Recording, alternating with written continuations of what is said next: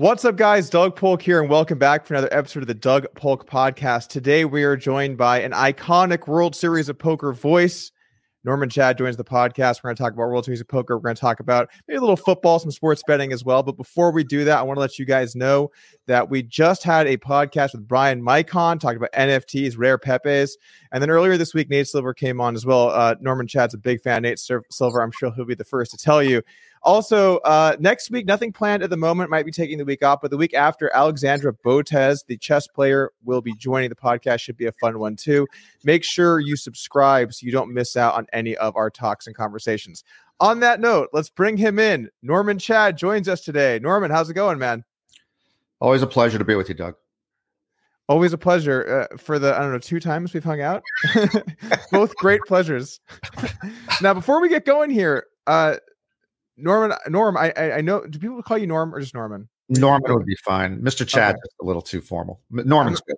I wasn't going to call you Mister Chad. Let's yeah. go with Norman. So, Norman, uh, you've been one of the most outspoken haters on the tank top train, and I wanted to make sure that my guests are comfortable. I want to make sure that they that they have a, a safe environment where they can speak their mind freely and say what, what they would enjoy saying, and and feel feel not pressured and and, and maybe intimidated. So I threw on a little something, something for you today. I want you to know the first guest that I've not had a tank top on for.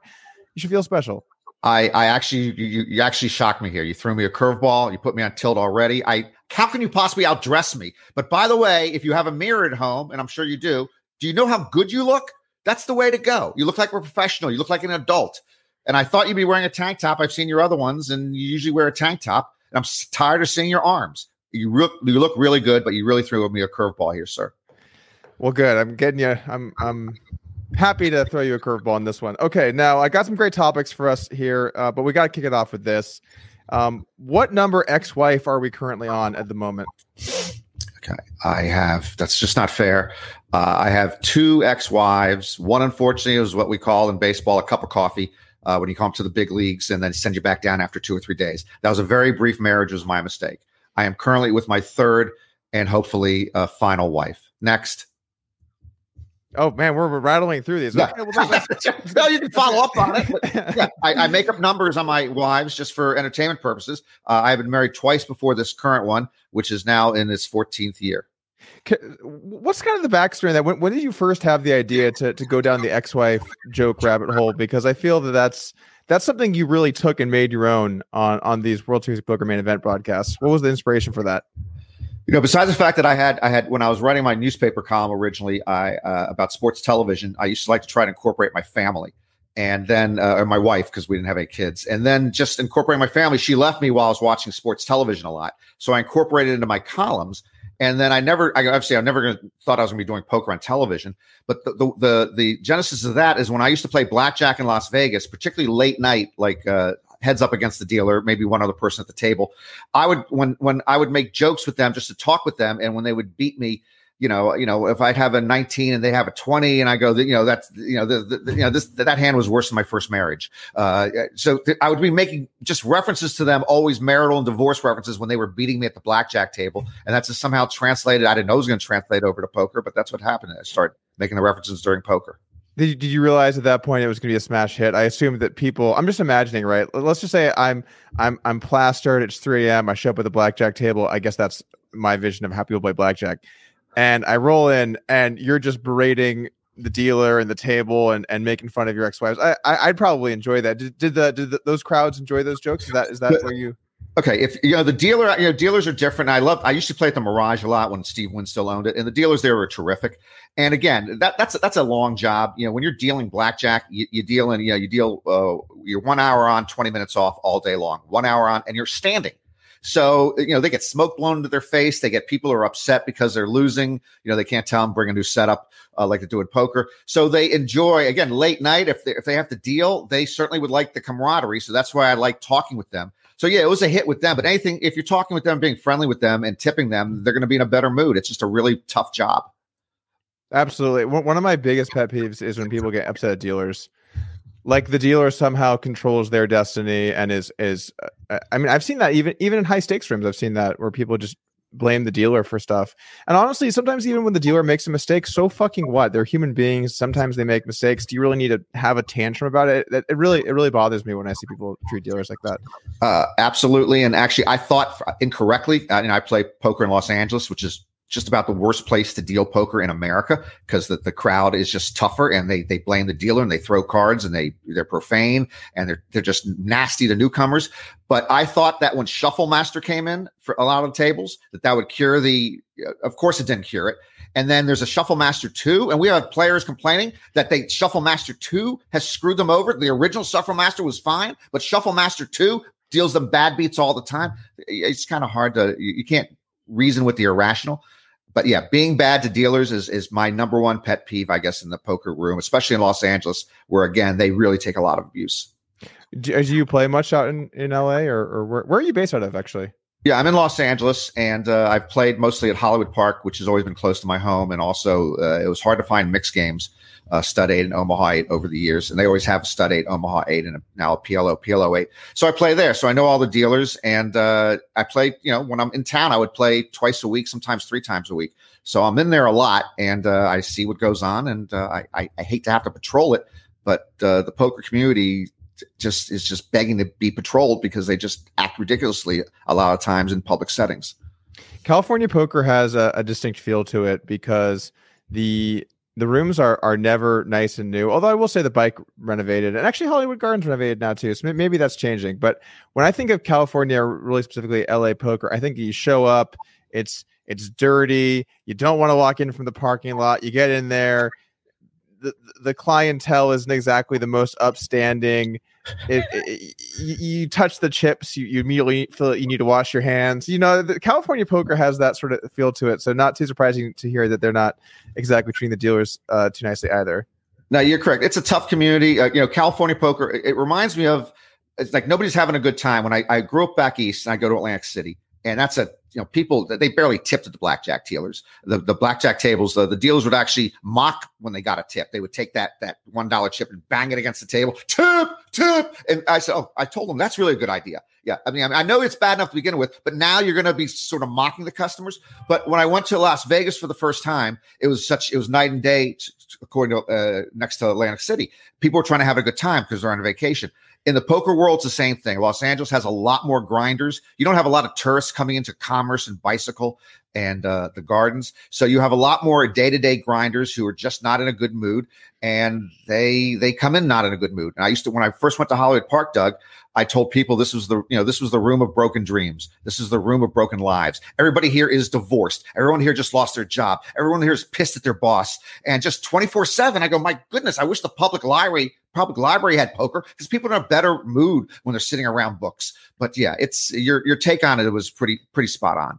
Maybe you should be the the spokesman for for uh, was it Hollywood Gardens or Hollywood, Hollywood Park? Hollywood, Hollywood Park. Park. Maybe you should be their spokesman, because you have so many great things to say. I'm sure they'd love to. Let's patch you up. Let's get you out there. I, I think you could spread the word.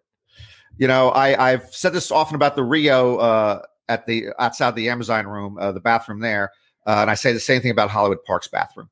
Uh, If we survived whatever germs were inside there, COVID nineteen was nothing. Okay, it, that's that was a that was a vaccine right there. We we had herd mentality just being in the Rio bathroom at, uh, outside the Amazon and being in the Hollywood Park bathroom. All right. Well, speaking of COVID nineteen, let's kind of let's let's use that to talk about the World Series of Poker this year, because obviously it's a weird year. I, I think there was a lot of bad options on the table for the World Series of Poker. Kind of all the options sucked in different ways. And they ended up deciding to go with a mandatory vaccination in order to register and play events. Um, however, dealers are not required to be vaccinated. Don't know exactly what the deal is with that. Oh, I wasn't trying to wasn't trying to, to joke. Whatever. I don't know what the deal is with that. What are your thoughts on what the World Series of Poker decided to end up doing? They're in a tough spot, as you as you said. Uh, it's caught between a rock and a hard place with. With with the virus, and everybody's been in a tough spot. And, and I know I know that, again, people who don't know better all have an opinion. You know, every everyone became an expert on viruses. Everyone became an expert on, on herd mentality, and everyone became an ex- expert on vaccines, and everything became an expert on public health. Since the be- beginning of this virus, Doug, which is a once in a generation, once in a century pandemic, we've had a lot of difficult choices to make. And it's a, it, the science on it has evolved. So this, this, you know, all you do is can do is listen to the scientists and the public health officials, and you know, move ahead as best we can. So the World Series of Poker as a business has been placed in a difficult position. Uh, I don't know which way I would have gone necessarily. I didn't want to make that decision that they made. I probably would have made the one they did, just being uh, in terms of public safety, in terms of public health, in terms of being safe before anything else. If you're going to play, I do know that the most, the majority of the players there are going to be happier Uh, and feel certainly secure that everybody in the environment is vaccinated. So it, I, I think they went the right way. It's going to actually hurt their business this year. So it was a difficult decision, and it's still problematic with, you know, besides the pe- fact that they're they're going to there's there's still going to be there might be legal problems with it down the road with what they did. But it was really difficult, and nobody knows the answer. And I do get I do get troubled when anybody in out there in the public space starts telling us this is what we should be doing, this is what we should be doing, this is what we should be doing. And they're not, you know, again, they're not a doctor, they're not a scientist. You know, we just accumulate the data and we make the best decision we can. And there's a lot of tough decisions here. A guest we had on recently was talking about this and said that they think that they just kind of looked at the liability concerns. Okay, so first off, we need to have the series. We didn't have it last year. We need to have we need to have this income stream. And then what's our liability like? What's the cost like? What's the cost of the insurance if we allow unvaccinated players versus vaccinated players? And then they think it was just a straight bottom line. Makes us more money to have this, have it done this way. Do you think it actually costs them money? Yeah, I do. Even though you bring up a very simple point. When I, when I was used to write a sports television column, and sometimes I have to call network executives about something, I called a guy named Don Allmeyer, who's a, a famous sports T V producer and uh, was on Monday Night Football producer. And I asked him a long winded question. It was a, just a ridiculous Charlie Rose type of question about some decision they make. And they went, Norman, you know, just let me, let me teach you a quick lesson right now. There's, there's no question you can ask me about anything in sports or television in which it's not a one word answer: money. You know, no matter all, all roads lead into the same river here, or whatever. Uh, roads don't lead into a river, but all tributaries lead into this river. So any question you can ask me, money is going to be a factor. So even though I believe that the World Series of Poker made a prudent decision in terms of the safety of people and, and the best way to kind of hedge their bet here and that way and that way, they would have looked at every aspect on a money and a financial standpoint and say, this, this is the best way to go, or this is the second best way to go, and we won't kill ourselves. What do you think about the dealer aspect specifically? Because to have all of the players need to be vaccinated, but then to not have that same rule in place for the dealers strikes me as kind of weird. No, now you have unvaccinated people there anyway. So we're just setting the line on, we're cool with some unvaccinated people if they're workers, but but what what's sort of the deal with that? That doesn't make sense to me. It doesn't to me. I actually, I wasn't aware of the the the dealer provision you're telling me about, that dealers okay. do not have to be vaccinated. I, I wasn't aware of that. Uh, that's that's my understanding. I, I think initially that's what was said. I, I'm not sure. Th- this thing's always kind of updating and changing, so yeah. I, I don't want to be uh, you know misspeaking here. But my, my understanding is that dealers do not have to be vaccinated to to deal in the event. Okay, that's not logical. I mean, if that's the case, that doesn't make sense to me. Uh, and I don't even. I don't. I I'm hoping that's not the case. So I would disagree with that. Uh, there's no reason. You know, all all it takes is one person not to be vaccinated who's carrying it. Uh, to be a you know a single person super spreader, so to speak, especially in a poker setting. So yeah, I, I, I'm not aware of that, but if that's the case, that very much surprises me, and that would disappoint me.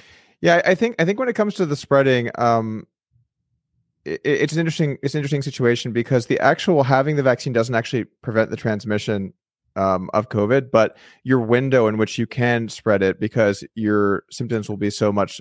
will be so much less bad is what changes, right? So it might be that you only have a few days where you can really transmit it, versus if you're uh, unvaccinated, you, you could have potentially multiple weeks where it can Correct. be transmitted. So I, I think you're really, what you're really hoping is that you don't have as wide of a time period, to, uh, um, a window of time where people are essentially able to spread this to other, other players in the tournament. But I, I would still anticipate we're going to have some outbreaks. I, I think that that is almost a guarantee. Um, and, and what, what happens there? What happens if we're deep in a tournament and we have COVID COVID outbreak? What what what happens in the tournament? Do do they do players just blind out? I mean, obviously. Okay, so let's just get this out of the way. If someone tests positive for COVID, they can't continue playing the tournament, right? Obviously, that's correct. Clear, they they would be taken out. Yes, immediately. So what's going to happen in some of these tournaments if we have an outbreak of COVID and we're deep in a tournament? Do people just they, they just get removed? Do they get paid their I C M value, or they just get blinded out of the tournament? Again, I'm not sure on that, because they, they've changed that originally, that once you're in, the, if you're in the money, you get removed immediately if you're not in the money. and you you you get blinded out, or you just removed immediately. But even if you're in the money, let's say you know it, it paid forty, and you're thirty, you're it's, it's they're down to thirty-seven left. All your chips get taken off the table, and you get thirty-seventh money. You don't get you don't get blinded out further until you can maybe you know crawl up further. So that's what was my understanding, that all your chips are removed, and you're just out of the tournament. I'll uh, tell you, I'll tell you what, Norman. The strip clubs are going to be pretty upset about the rules this year. I'm just saying. So, you know, people are running deep in the event. All of a sudden, no, no, no, we're staying in tonight. We're not going out.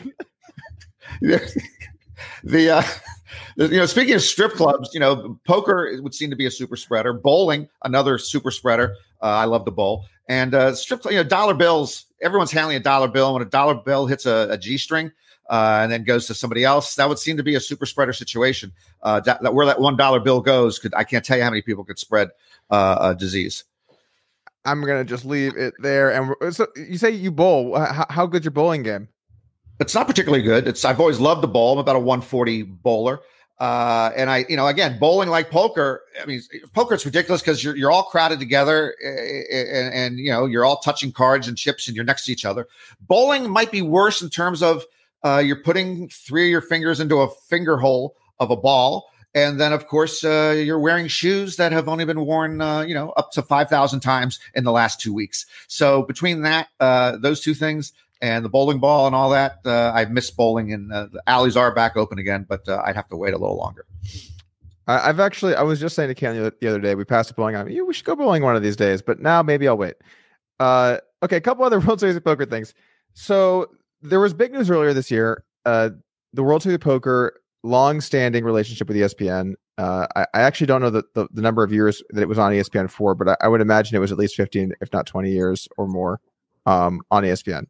And uh, I actually was able to. I actually was a part of uh, a couple of those broadcasts along the way. You have been one of the iconic members of the team, the casting team for that event. What's what's it like with this change now, moving from E S P N over to C B S Sports? What were your thoughts on that move?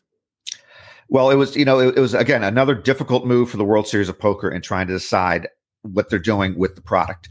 Uh, and so with E S P N, and everybody wants to be on E S P N, uh, they'd reached the point with E S P N where E S P N did not want to have the product beyond just showing it live in the summer, uh, the main event.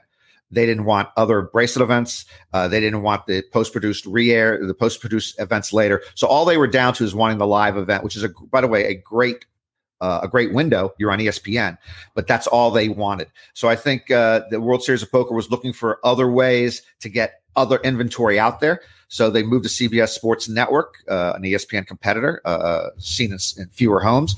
And uh, that combined with Poker Go is how they're going to move forward. So again, what I know what will surprise people this year, because they've gotten used to watching the main event live on E S P N the last few years.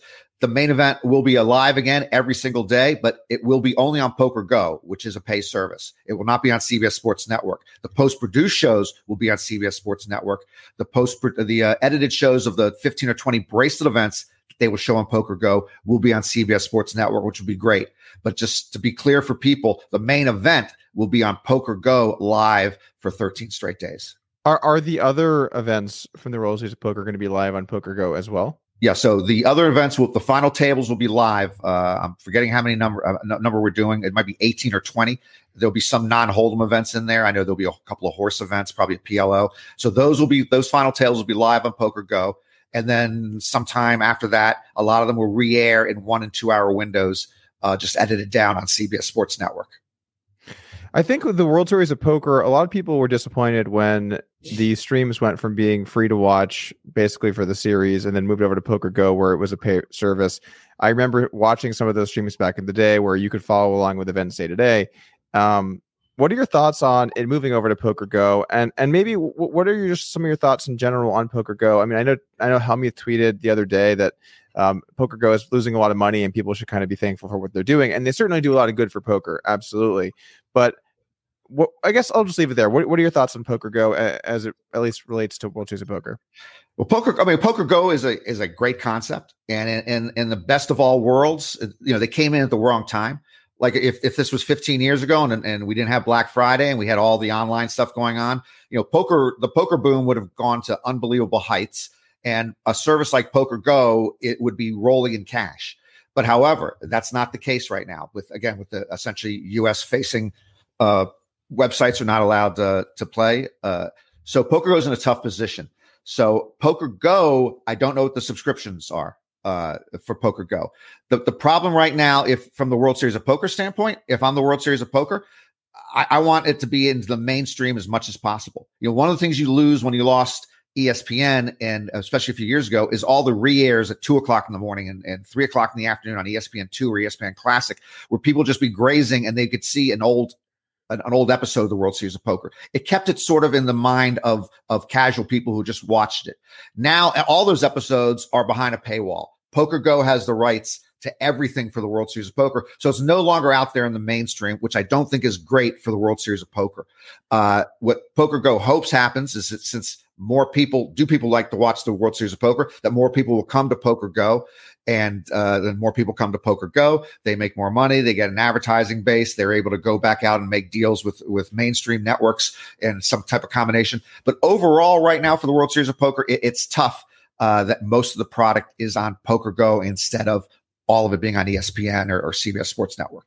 It's a little bit it's a little bit weird to me too, because I think that with regards to the way Poker Go is dealing with the the, the rights to, to their content, which obviously they own the rights to their content, so th- they have the right to go after people as aggressively as they see fit. But I guess if I was looking at it from sort of in their shoes, you want people to be talking about hands, you want people to be talking about players, you want you want storylines, you want you want you want that um, sort of penetration into the into the the culture of poker, and and it becomes stories and people follow it and, and they're interested in it.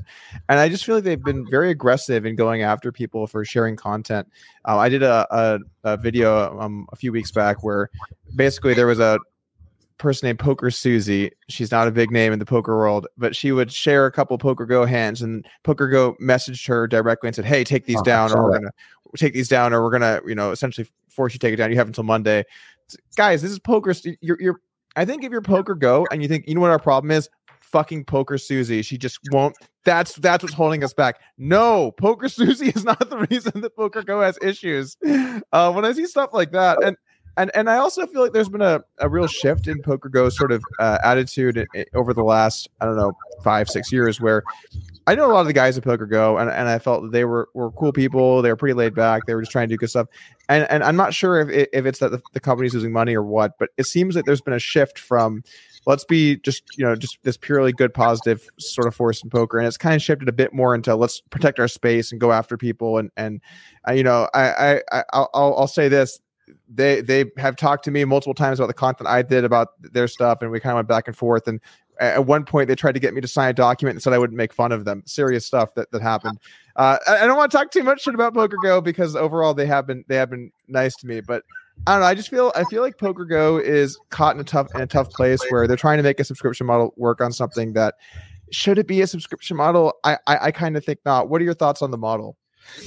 Yeah, that was, again, a tough business decision for them. They originally, Poker Poker Central, which is the the, the Sorry, company that correct. Owned Poker Go, uh, they originally were trying to make it as a, a you know a, a linear cable network, like a, an old-fashioned uh, tennis channel, golf channel, and they got very little clearance. But before I had anything to do with them, you know, they they, they were maybe in five million homes when there's a hundred plus. Uh, one hundred million plus homes. They never got into more than a few cable systems, so they decided to switch their model to digital. Uh, and it's a tough, it's, I think it's a tough way to go. I, I, I don't know the numbers of how they could make it the other way. This way, you know, I, I know when I have friends of mine who I try to talk them to going to Poker Go, and sometimes they go, yeah, I like poker, but you know, ten dollars a month isn't that much, but you know, Netflix is ten or twelve dollars a month. And on Netflix, you get the whole world. Uh, on Poker Go, you get poker. So it's a tough way to go, and it's, they got to make money by subscriptions. And then if they don't have subscriptions, they can't get ad revenue. So right now, they they would be losing money because the subscriptions are so low, they can't get outside advertisers. And I do believe you were right also. I, I you know I hate to agree with you on this, but I, I remember Poker Susie. She posted like a, a clip of Phil Hellmuth and Negreanu and their heads up. It's like a sixty-second clip.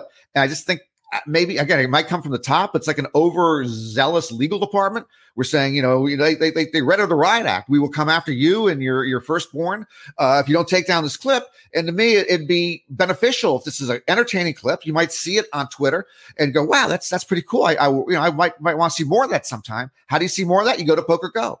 So I, I do believe it was like cutting off your nose to spite your face to tell them or tell you that you can't do a short clip. I understand what they're trying to protect their content, but there's a difference between somebody lifting, you know, it's it's like when, you know, people used to do black market uh, on pay-per-view and cable where they do something with the telephone wires and some Russian would come in like they did on Sopranos to give you free cable. That's different. You want to protect yourself against people stealing your product. But this is Poker Susie saying, this is a pretty cool sixty seconds. Let me just show it to people. That you want, it seems to me. And that's what they, I thought they were overzealous on, as you totally, said. Totally agree. It's going to lead to signups. I will say, just to just to defend Poker Go a little bit here, um, they do have a nice, they do have a very nice product. They have great, uh, the the quality of the, the footage is great. That they get big names on there. They have good show ideas. They they do have a good product. So um, from that kind of side of things, uh, you know, you, you talk about Netflix's price versus Poker Go.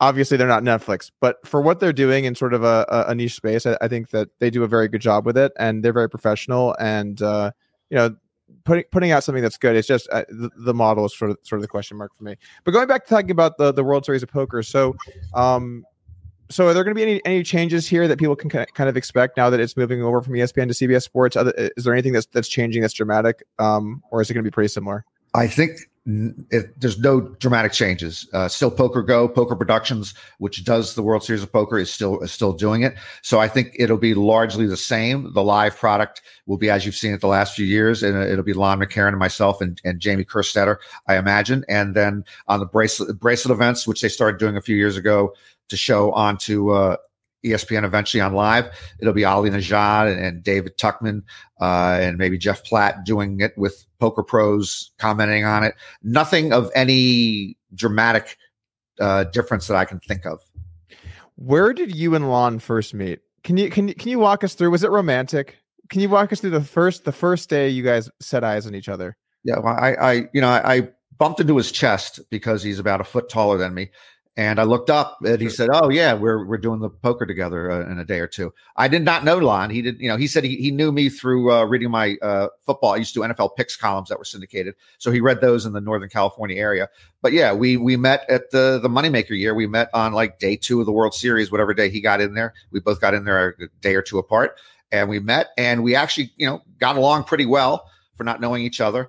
And then when you're together, as long as we've been together, you better get along pretty well because you spend a lot of hours in a, in a small, you know, voicing booth, and you spend a lot of time together. So I always give Lon more credit than myself. I'm more difficult to get along with. I'm a little more crotchety. You don't have to agree. So, you know, with your head going, yeah, yeah, yeah, yeah. I mean, I know I've walked up to you uh, when you're playing events when you and say, why, why you dress this way? I mean, this when is ridiculous. Speak the truth, I have to agree. I don't know what you want me to say. So, I mean, I'm tougher. I'm tougher to get through the day with. Lon is much more easygoing, uh, much more of a people person.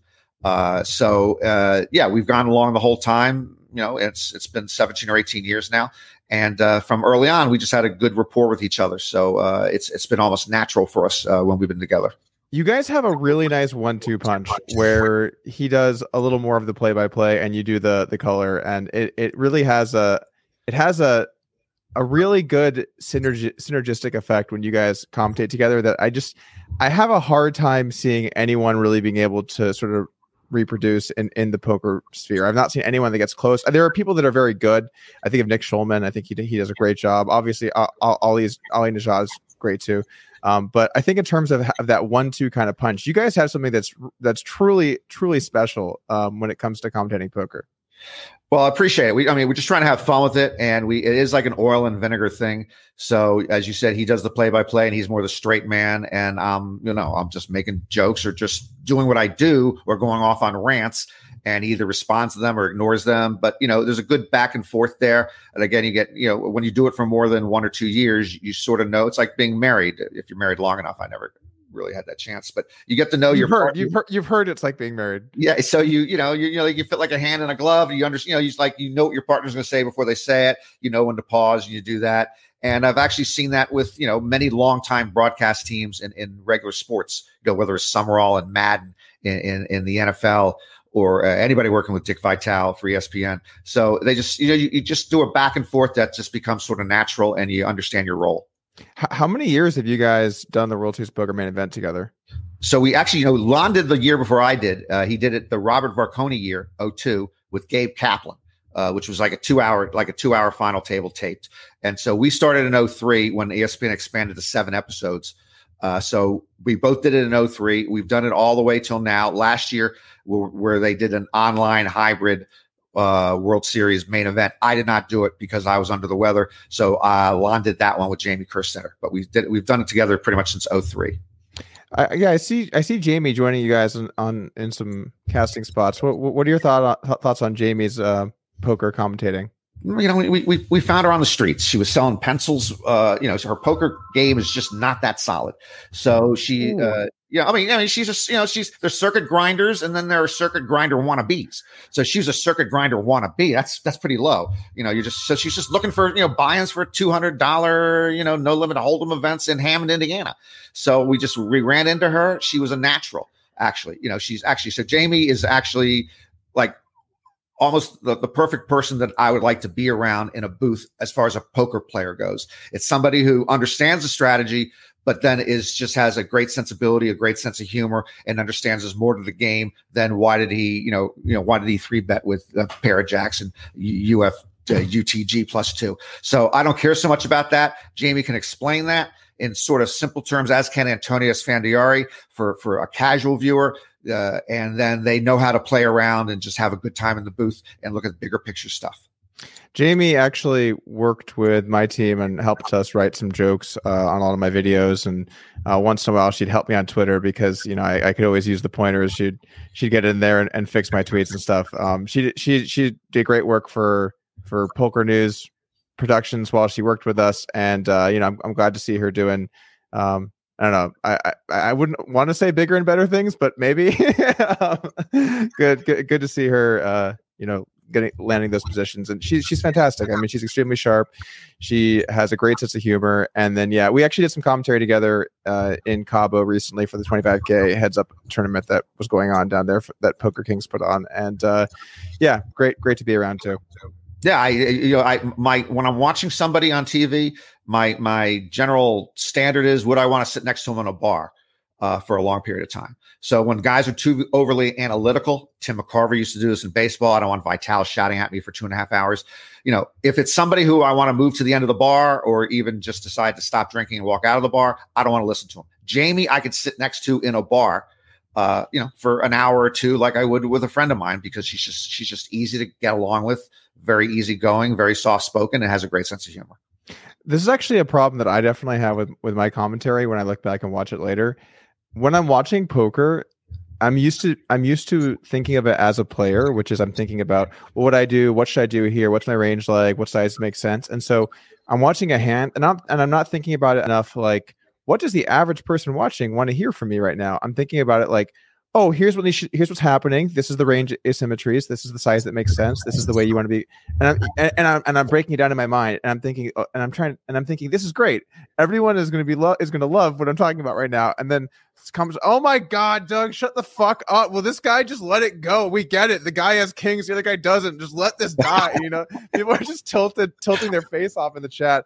I, I, I it's tough. I think as It's it's actually I think that it's an advantage to have not played poker at a really high level when it comes to, to commentary and analysis, because I think when you have played poker at a really high level, you feel like you don't want to be mischaracterizing situations and you don't want to be providing inadequate information to let people play well. You want to give a really honest, accurate, here's what's happening right now, guys. Uh, but but. You don't need that. And and I think in sports, it's the same thing. You don't need to know that the receiver is running this certain route because they're doing this zone defense and there's a gap in the defense here and they're exploiting it by having this guy run. You don't, you know, if they throw it to him and he, and he runs far, they can explain that.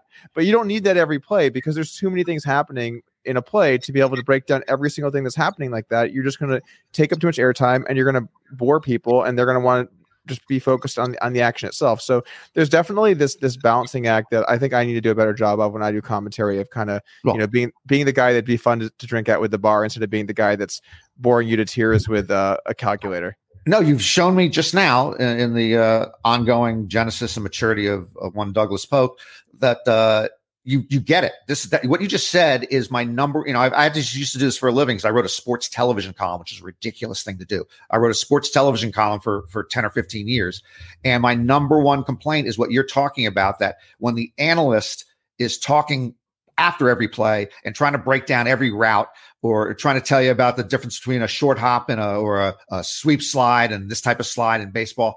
It just wears us out. Most of us are actually just there because we're rooting for a team or rooting against a team, or now in fantasy because we you want to see how a player does. We don't want all of that. So it's either you're, if you're watching by yourself, these guys just wear you out. And if you're watching with a bunch of other people, by the way, you're talking to the other people in the room. You're not even listening to them. So there's no reason to spend all that time going through all that analysis. And when you're doing what you were doing, Doug, if you're talking about you were trying to you know, figure out the range and, and, and do all the high-level, top-level poker analysis stuff, you're really preaching to a small choir. Uh, most people out there don't want that. They, they want to, you know, they're they're rooting for a player. They want to see big pots. They want to hear table talk. So that's pretty much my mantra. Just is just it, you know, they're, it, it, it's a it, you know, it's just a game. Let's have fun with it and don't overanalyze. It, it it gets tough though, I think, because it feels a little bit inauthentic in a way, to, at least to me. And maybe maybe it feels like this to other people that really know something well. To to try, to take something that's pretty beautiful and complex and then boil it down to, wow, look at that raise. I don't know. It just it feels it feels uh it feels sort of inauthentic to not be talking about the things that are interesting to you. Um, but at the same time, you know, you have to recognize that it's the view, the average viewer is much different than than you. Um, Because you're an expert, and when you're an expert at something, you're going to see different things than what the average viewer sees. Have you ever tried watching, for example, a chess stream when grandmasters play, and they have some in, in, uh, some some master on there explaining the moves? You yeah. get blown out. You get blown out of the water in, in, in five seconds. You're like, oh, all right. Well, I, I can see I'm not needed here. You got that right. I'm always shouting at. I've watched several of them. I've shout, I start shouting at my my laptop screen. Because, uh, yeah, I'm, I'm obviously not part of the audience that they want. And I, I would like to watch a little chess. I used to play chess, but they are dealing at what you're talking about, the highest level of what we're dealing with here. And again, so it's a very small audience. You're just not expanding the game. Right. There's there's a there's a sweet spot in there that you want to be aiming for, for sure. What What do you think about down the road? OK, let's just say, you know, fifty, seventy years, whenever you and Lon are done. Um, who, who's gonna ta- who's gonna carry the torch? Who who's gonna step up and, and take over the iconic voices that that you got? Those those are some big shoes to fill. Do you see any any potential talent in the weeds that could one day you know wear those shoes? No, I mean I I remember you know Rembrandt got this question uh, when he was at the top of his game painting, uh, and he probably said, when I put my brush down and you know they put me six feet under, you know.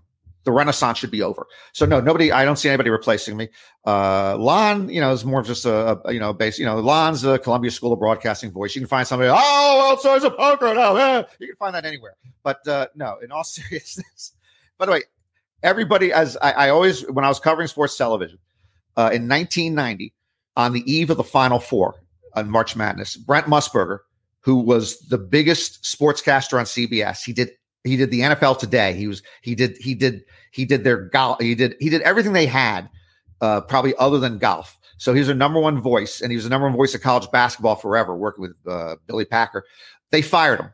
They fired him on the eve of the Final Four. Said this is your final thing. So that if you if if Brent Musburger, who was the number one guy at C B S, everybody's replaceable, and they they just got rid of him, and they just thought he was like an eight hundred. Apparently, he was like an eight hundred pound monster around the office, and they decided we're never going to let somebody get that big again. And actually, they did in the Next Generation. Jim Nantz got that big again, but apparently not with the whatever. Wait, physically big? No, not physically big. Got oh, that no. big again. It's right as a force at, at the network. Jim Jim Nantz does. You know, he's the number one N F L voice. Yeah, he's the Nance number is, one, of course, college basketball voice. He's the number one golf voice. That's huge. That would usually be three different people.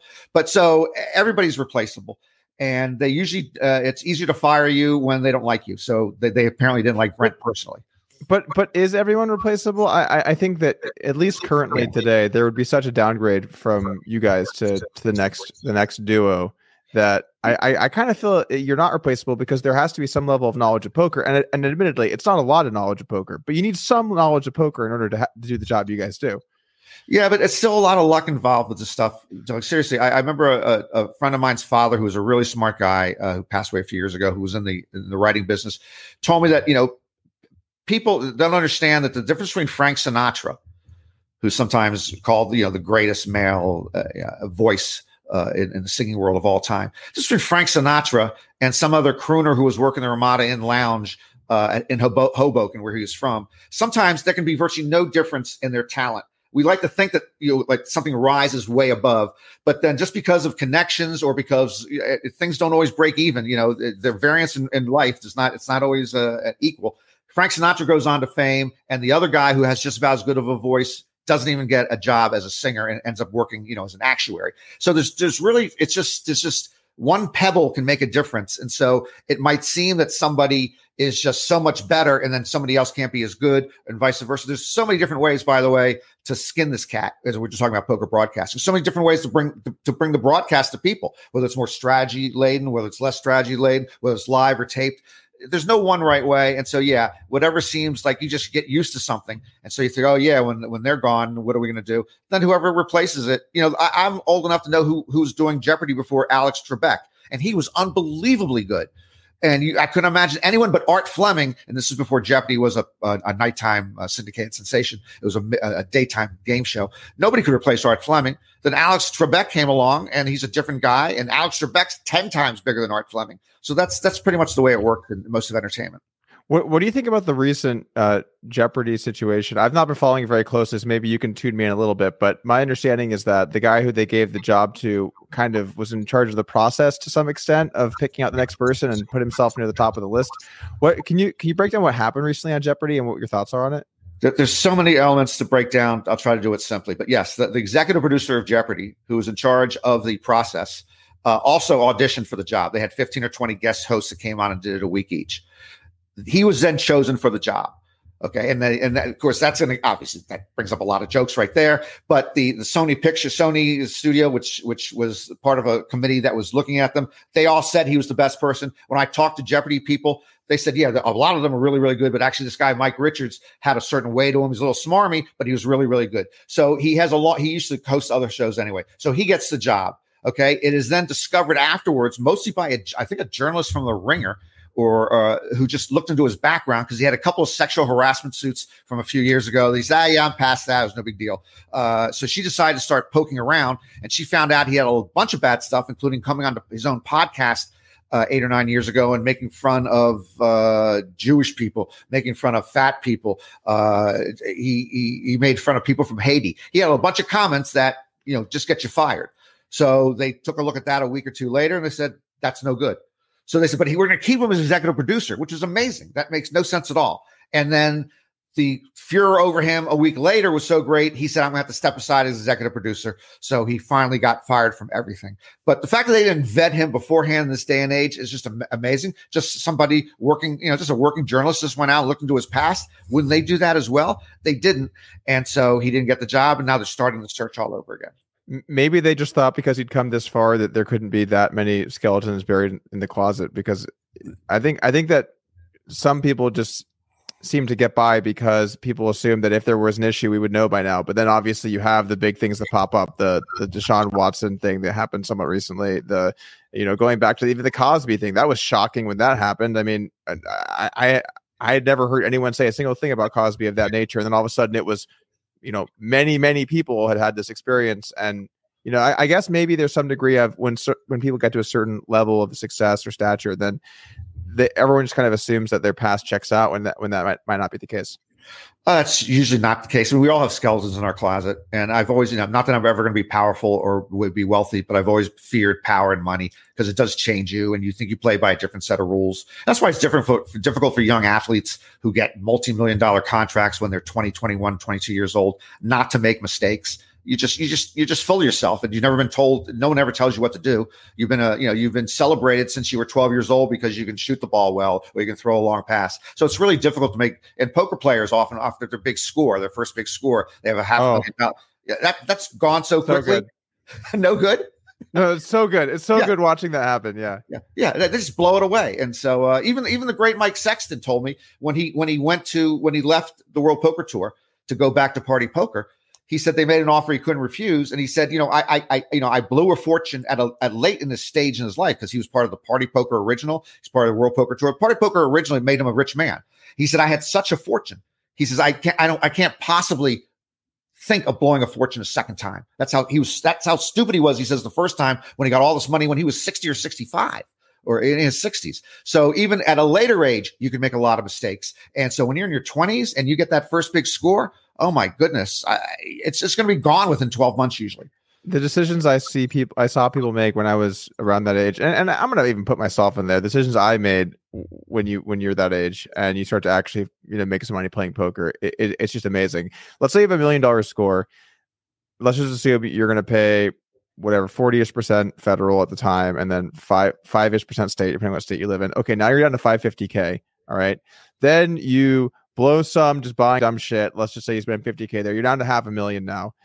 Now, let's say you go on a poker downswing, you lose one or two hundred K, you're playing a bit bigger than you used to play. So maybe the, the hits are now you're down to a quarter million.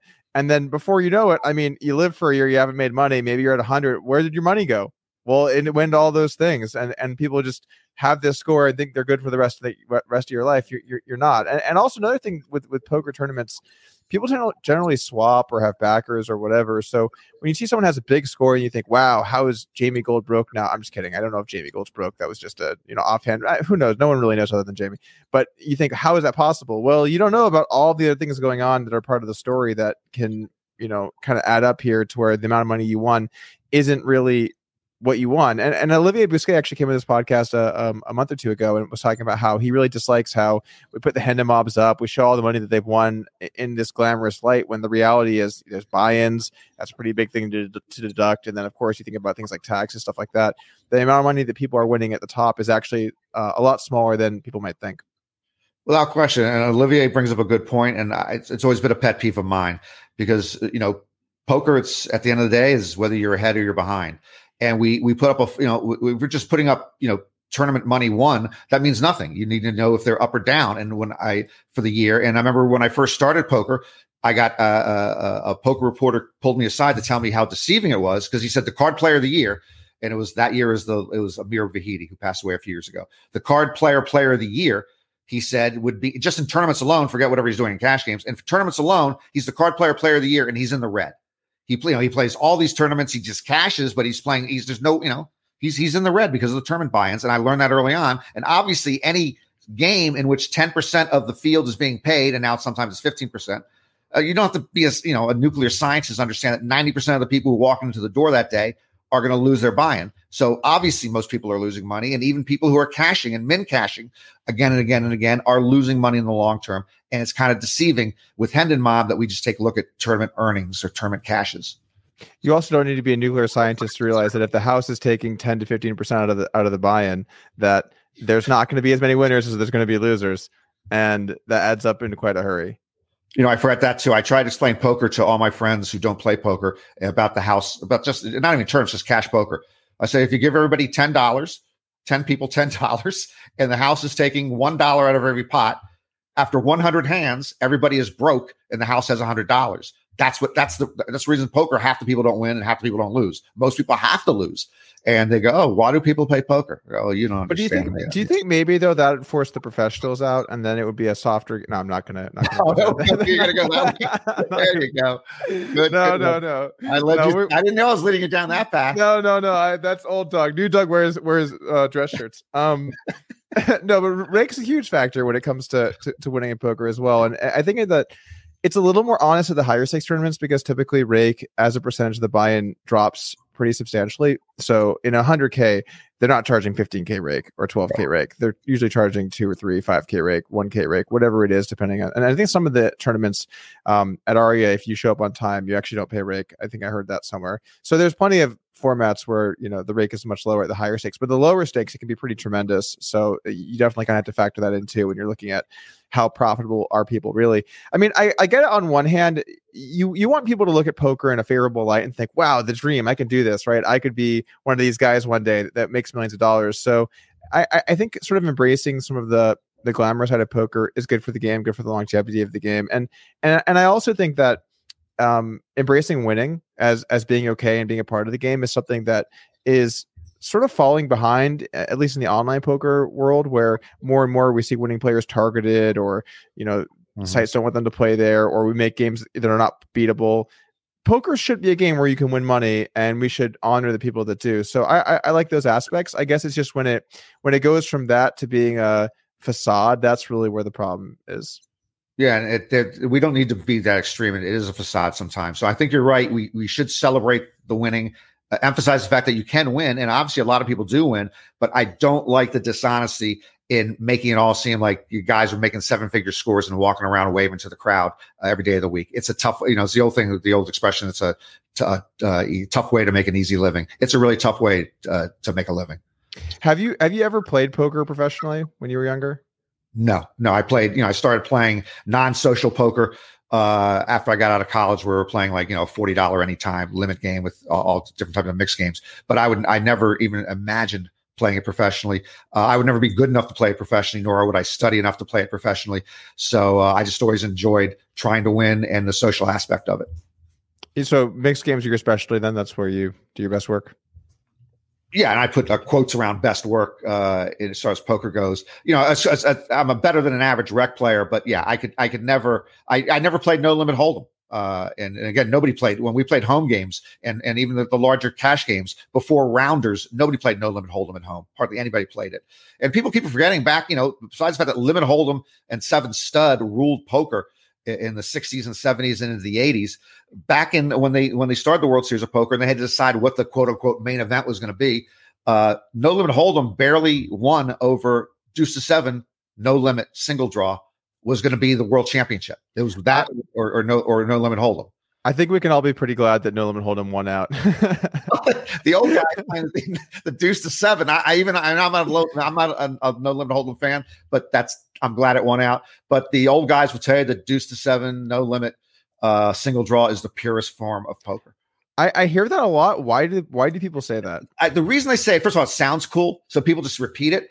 But you have the least amount of information in front of you. So at least in in, in Hold'em, you have a board, uh, so you can you, that can factor and and say you, you, nobody you know you're playing draw and single draw, and it's it's your read against the other guy, and it's your feel against the other guy, and you just it's bang. You you know you got to have the right intuition.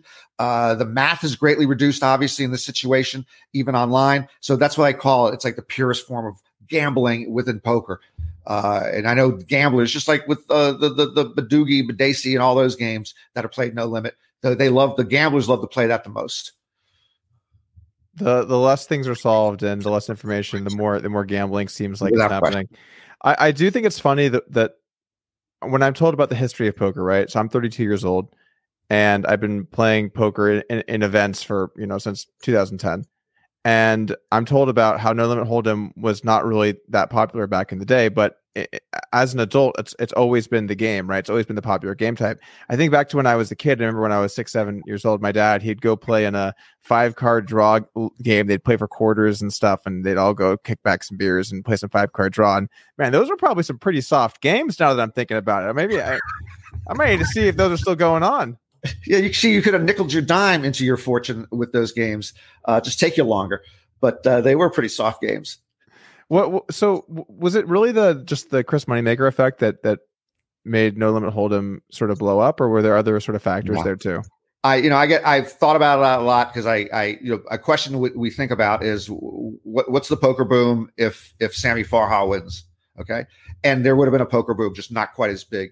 Uh, there were three things that it just was a confluence of three things that happened that year that had not happened before. So it, we had the whole card cam for the first time. So it could be plausible to watch these games. When I saw the, the tapes of the stuff that they did earlier with no whole card cam, it was next to impossible for the, any casual person to watch. Uh, so you had the whole card cam came in. That's number one. You had the World Poker Tour. You had E S P N showing World Series coincidentally. And this is because of the whole card cam. In en masse for the first time, and you had the work, World Poker Tour was created on the Travel Channel at the same time with the whole card cam. So that was poker on cable in two spots, a whole lot, first time ever. And then the, the biggest factor in a way was online poker, which had not existed a generation before, had not existed ten years ago. So between the whole card cam, the W P T and E S P N and online, there was going to be a boom. And then you put the Moneymaker on top of that, that he wanted, a guy named Moneymaker, you know, would put still. forty- bucks in and won two and a half million. Still it's seems like, like a scripted. Scam.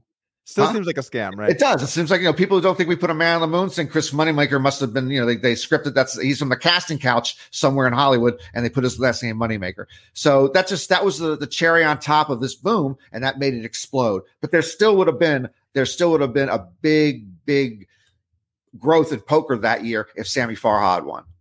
What What are your thoughts on the W P T? Because W P T seems so sort of separate from everything else that goes on in poker.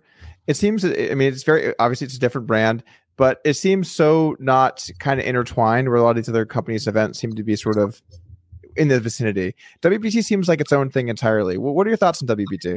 Yeah, I never, because for, for years, especially in the first few years, the W P T, it is a separate entry uh, an entity.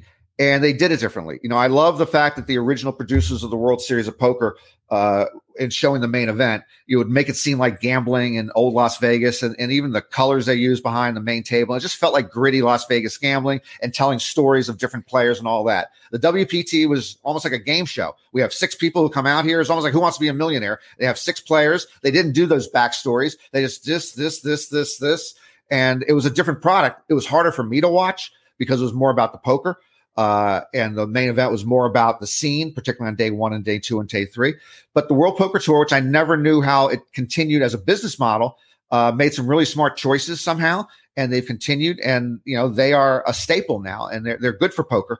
But I, I always had, even though I enjoyed listening to, to, to Vince Van Patten and Mike Sexton, I had a, more trouble watching that broadcast than I would with the main event was, even if I was, you know, I'm not talking about me broadcasting it. Just the main event, this, just the, the sensibility of what the production was, was more up my alley than the World Poker Tour.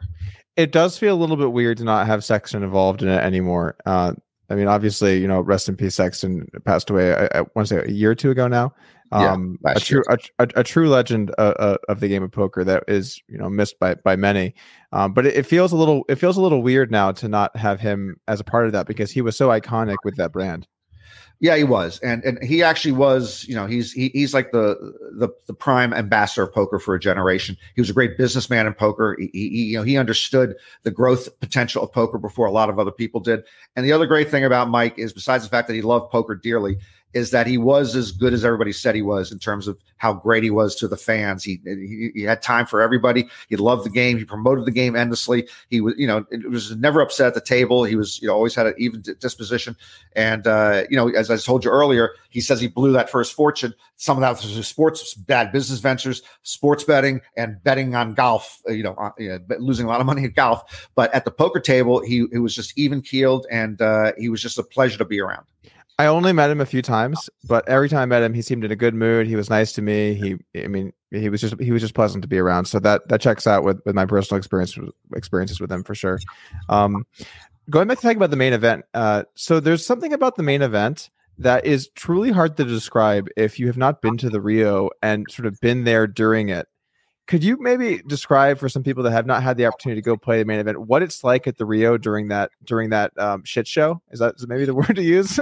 It's uh, I wouldn't call it a shit show. It's uh, it's a it's a circus of characters. Uh, at some days it's a clusterfuck. Uh, there's just you know there's long lines to get into a very very very very nasty bathroom. But it's it's a, if you are a poker player, even the most casual poker player, who again is just playing a monthly game at home with your with your buddies, to walk into the Rio on a day one, to walk into the Amazon room, for some reason even more than the Pavilion, which is actually a bigger room, but the Amazon has this feel to it, to walk into essentially a football field of two hundred tables with chips clattering and the lighting in it and the table number over it. It's like, it's just a wow factor. It was, I mean, when I was a kid, I, I, it was a wow factor to me when I saw the Grand Canyon, or I saw Mount Rushmore, uh, or stuff like that. I saw the Statue of Liberty as a seven or eight year old up close for the first time. If you're a poker person, there actually is almost that equivalent to walk into the Rio uh, and, and see what that is. The main event is different than anything else because there's just so many people. So, you know, it's like it's it's it's it's Woodstock indoors. Uh, and instead of, uh, and actually the players still are getting high. I say back in Woodstock, there was a lot of, There's a lot of weed, but now coming out of break, play changes coming out of break. Uh, you can smell it. You can smell it. You can, you always smell it when they come back to the table. But yeah, I, I always tell people that if you, you know, if you can get there one, if if it's a goal for you to get there, you do want to get there one time. Just to, and just if you're playing another tournament at the at, at, in the Amazon room, it's just a great feel to walk in there for the first time. You know, it's like Yankee Stadium for for poker. There is an epicness that you can't get anywhere else, and. Uh, With regards to the Amazon room versus the Pavilion, Pavilion is a much bigger room, but Pavilion just feels like I'm in a big warehouse and everyone's playing poker because I think we're in a warehouse. No, it's a convention center. Uh, but you're in just this big, huge open room, and and the massiveness is just so vast that you almost get lost in it. Whereas the Amazon has sort of a specific layout, and there's a lot of tables in Amazon, but it's done sort of strategically. And as you get deeper in tournaments, you move closer and closer to the stage, and, and there's less and less tables. So there's a um, there's a specialness, I think, to Am- the Amazon room specifically that you just simply don't get in the Pavilion. Uh, without question, I would call Pavilion a warehouse too. So it's like the the, the difference between, you know, sh- shopping in and maybe uh, Whole Foods versus shopping at Costco, because it is just this huge warehouse. That, that's where they play the cash games during the World Series. I hardly ever play the cash games just because I don't want to be in the Pavilion anymore. It doesn't feel like a regular cash game. You just feel like you're just in some huge shopping mall, and it doesn't have the feel of playing poker. Uh, the Amazon does have the special feel. You just brought another thing as as they break down the tables and get smaller and smaller, and you get closer to where the feature, the T V setup is. It it's just a great feeling. Plus, it gets colder in there because it's again it's a big room. There's hardly any people left in there, and the temperature drops in there five or ten degrees when there's no people in there. So it's just a, a great feeling as you get closer to the making the final table. Are are you playing any events this summer? Yeah, I, I used fall? to play. Sorry, three, I can't even say summer. This fall, are you playing fall. events this fall? I generally play three or four events, uh, always mixed games. This year, I decided to do something I would never do otherwise. They they created a new event to open the World Series, which is a twenty-five thousand dollar horse. Uh, I always love playing the horse. I would never play a twenty-five K. When I play the ten K stud eight or something like that, I'm always half backed or two thirds backed by my friends because I like playing for my friends also. And I, it's it's actually more disappointing to not cash because they don't get their money back than it is for me. I expect that I'm not going to get my money back. They actually think, oh yeah, maybe Norman do something. Oh really? What are you nuts? So I feel bad, but they're all putting in a small amount of money. So this year I decided I would play the twenty-five K. I would get backed by people I know on just followers on Twitter and friends of mine. And I would do a one point five markup. I hate the markup, uh, the markup debate in poker, uh, but I do a one point five markup with the zero point five markup all going to charity. So in my, my, in my, in my mind, it would be two hundred fifty people backing me one hundred dollars each plus giving fifty dollars to charity. So I am doing it for twenty-five K. I, I, I went to State Kings. They decided to do it for me. No fees. And so you can, you, you put in, let's say you put in a hundred dollars for me. You then put in the, the markup. The fifty dollars is going to Hope for Depression uh, Research Foundation. I've uh, suffered from uh, clinical depression for a number of years. They do great work. So I decide I'll do it for charity. It doesn't matter whether I win or lose. The charity automatically gets twelve thousand five hundred from the markup. And then all these people have a statistical fifteen percent chance of getting their one hundred dollars back. I would say more realistically in the three to five percent chance. Yeah, I'm trying to think about how much of a piece I want to get in here for. What am I? I'll, I'll take a little sweat. I'll get in there for the sweat. Okay, I'll, yeah, I'll, you, I'll, I appreciate it. If you, yeah, it's it's it's again, obviously the, the charity is great. Uh, it's a small, you know, get, get in for a small sweat you want, as as little as uh, one hundred fifty total with fifty going to the charity. Uh, it's it's worth it, and plus, you know, I'm the fan favorite. The people want me to. I'm, I'm doing it the people versus the pros, and I'm calling it the Donkey Caravan. Uh, we're the Donkey Caravan. We're going to go on in. We're going against all the great players. And the, the thing is, when you play like fifteen hundred dollars horse, Doug, you got you do have some you know, a lot of holding players who aren't doing anything that day. They'll just come in. They don't know how to play the other games. So you know, I have a better chance. twenty-five K, you don't got people saying, "Ah, when you got to take a shot at twenty-five K." They're really good mixed games players. They're much. Oh no, better.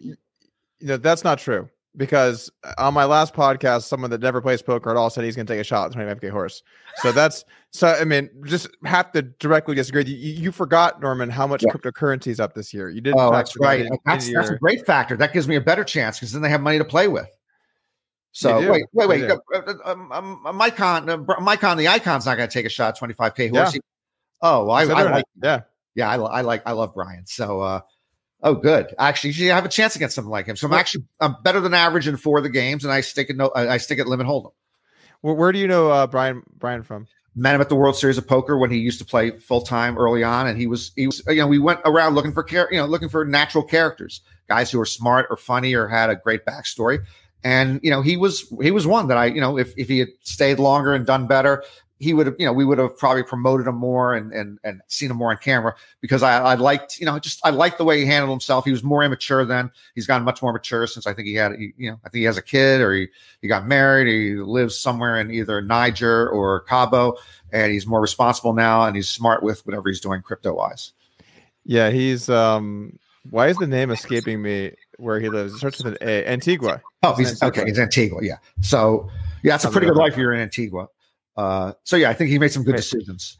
Oh, okay, okay, I see what you're saying. Yeah, uh, okay. So you know what? You can mark me out for five hundred. I'm in for five hundred. Got I got some action. Okay, I'll uh, Donkey, thank you very Don- much. Donkey Caravan uh, is, is ready to roll. And also, not only am I going to take five hundred dollars worth of your action, I'm going to send you along with a... Share screen work in time, please. Share screen work in time. It's not working in time. A free Upswing Poker course. Wow, the fans go wild. You need to up your game. Get into the training and learn how to play mixed games by Jake Abdallah. Free Upswing Poker course to send you on your way and make me some money. Okay. Is it Jake? Because I saw Ryan Fee there briefly with you. So it's, it's Jake.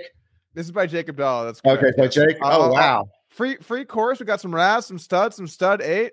Uh, well, I, I, I would oh. love to start crushing the tables with uh, Upswing Poker mixed games uh, today, if possible. You got it. Send me your email. We'll get it going after here, and uh, we can we can both make some money. oh, uh, oh, that's a good one.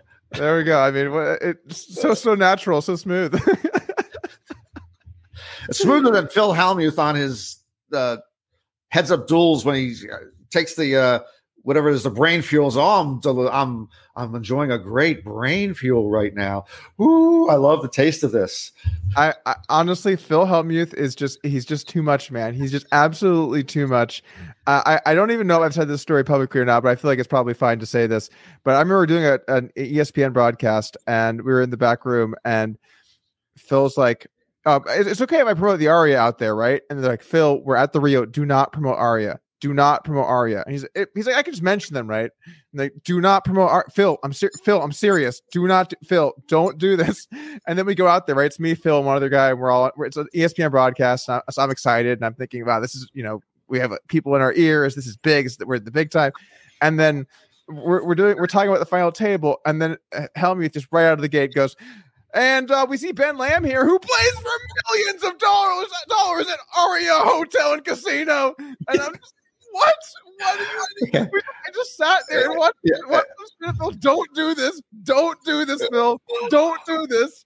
And just blasts away right out of the gate. Oh, my God. So All good. I can tell you is story checks out.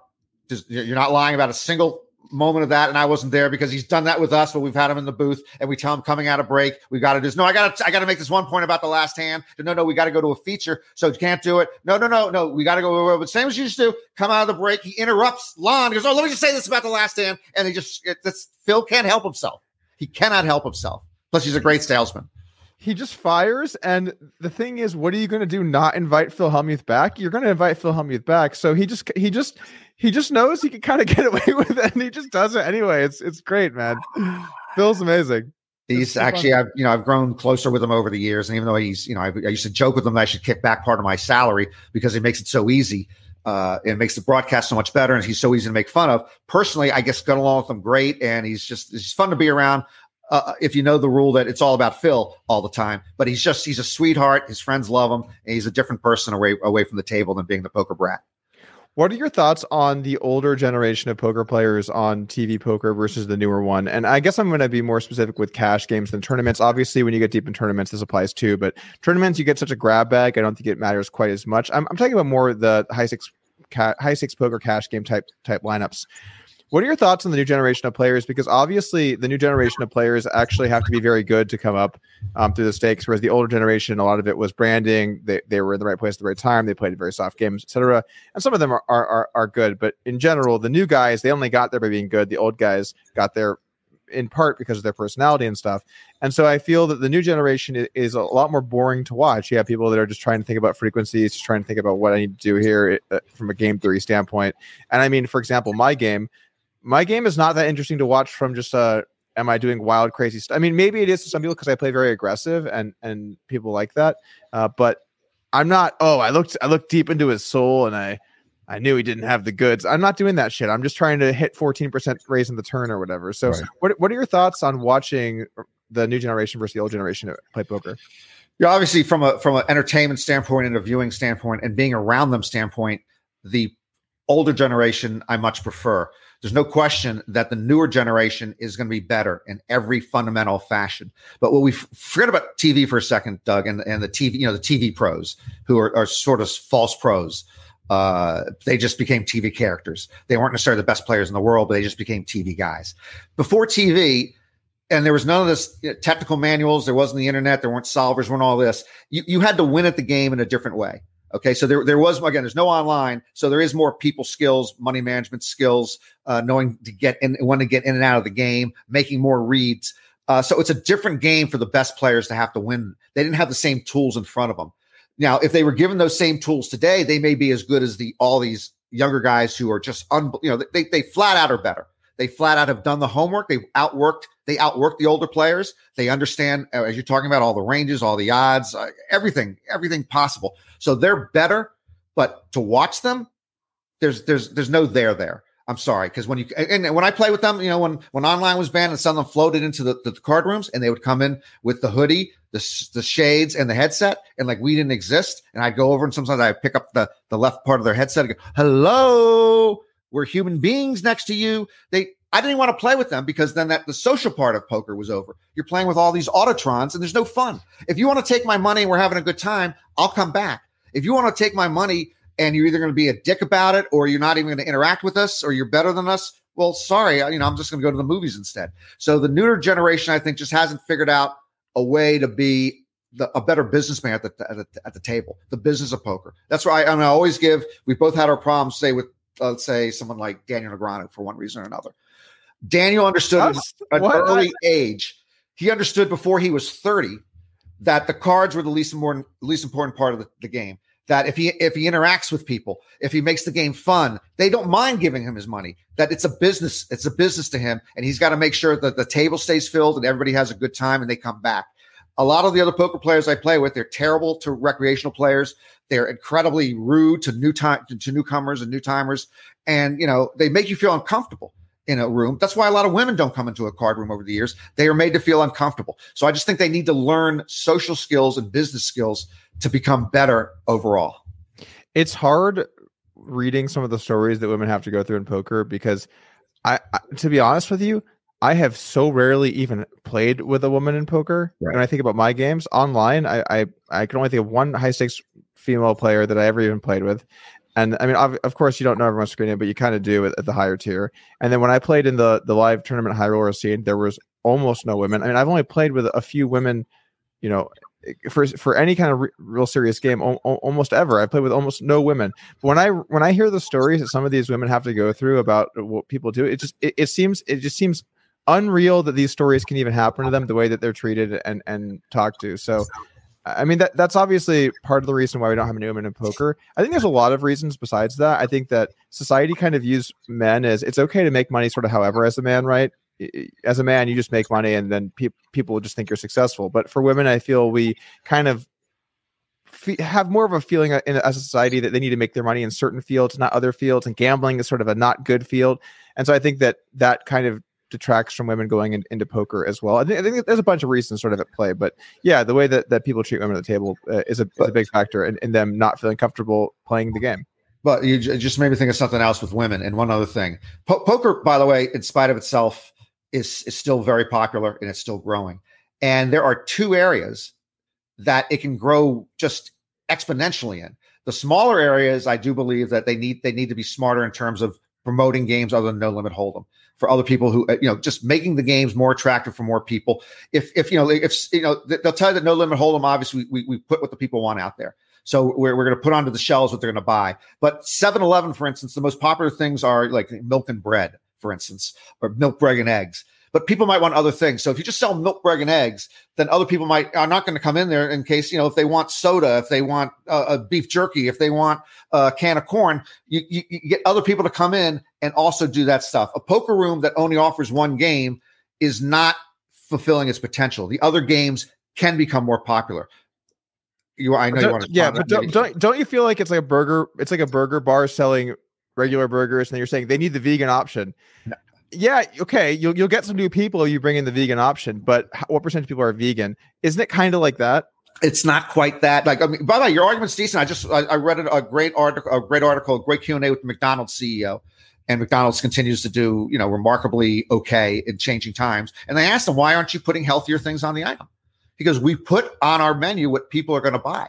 we would have your, your alfalfa sprout salad. We would have this and this. If they're going to buy it, they still want burgers. They still want McNuggets. So that's part of your argument. But I'm telling you, if you if you come into a room and you all have, there's actually a chance for these other things to, to properly marketed and branded, become more popular. And I know that once in a while, when I get a no limit player to come over to play a mixed game, and he's, you know, you know, you can, you can play more hands, you know, you're just not folding all these two, you know, you can play four cards more often. You can play more hands with the other things. They enjoy it. So I do think that that's a growth area, but the bigger growth area, despite all the problems we have with why women don't come into the room, it is absolutely professional and business malfeasance that we don't market to one half of the population. Think how poker, po- popular poker is right now with us disenfranchising half of the world.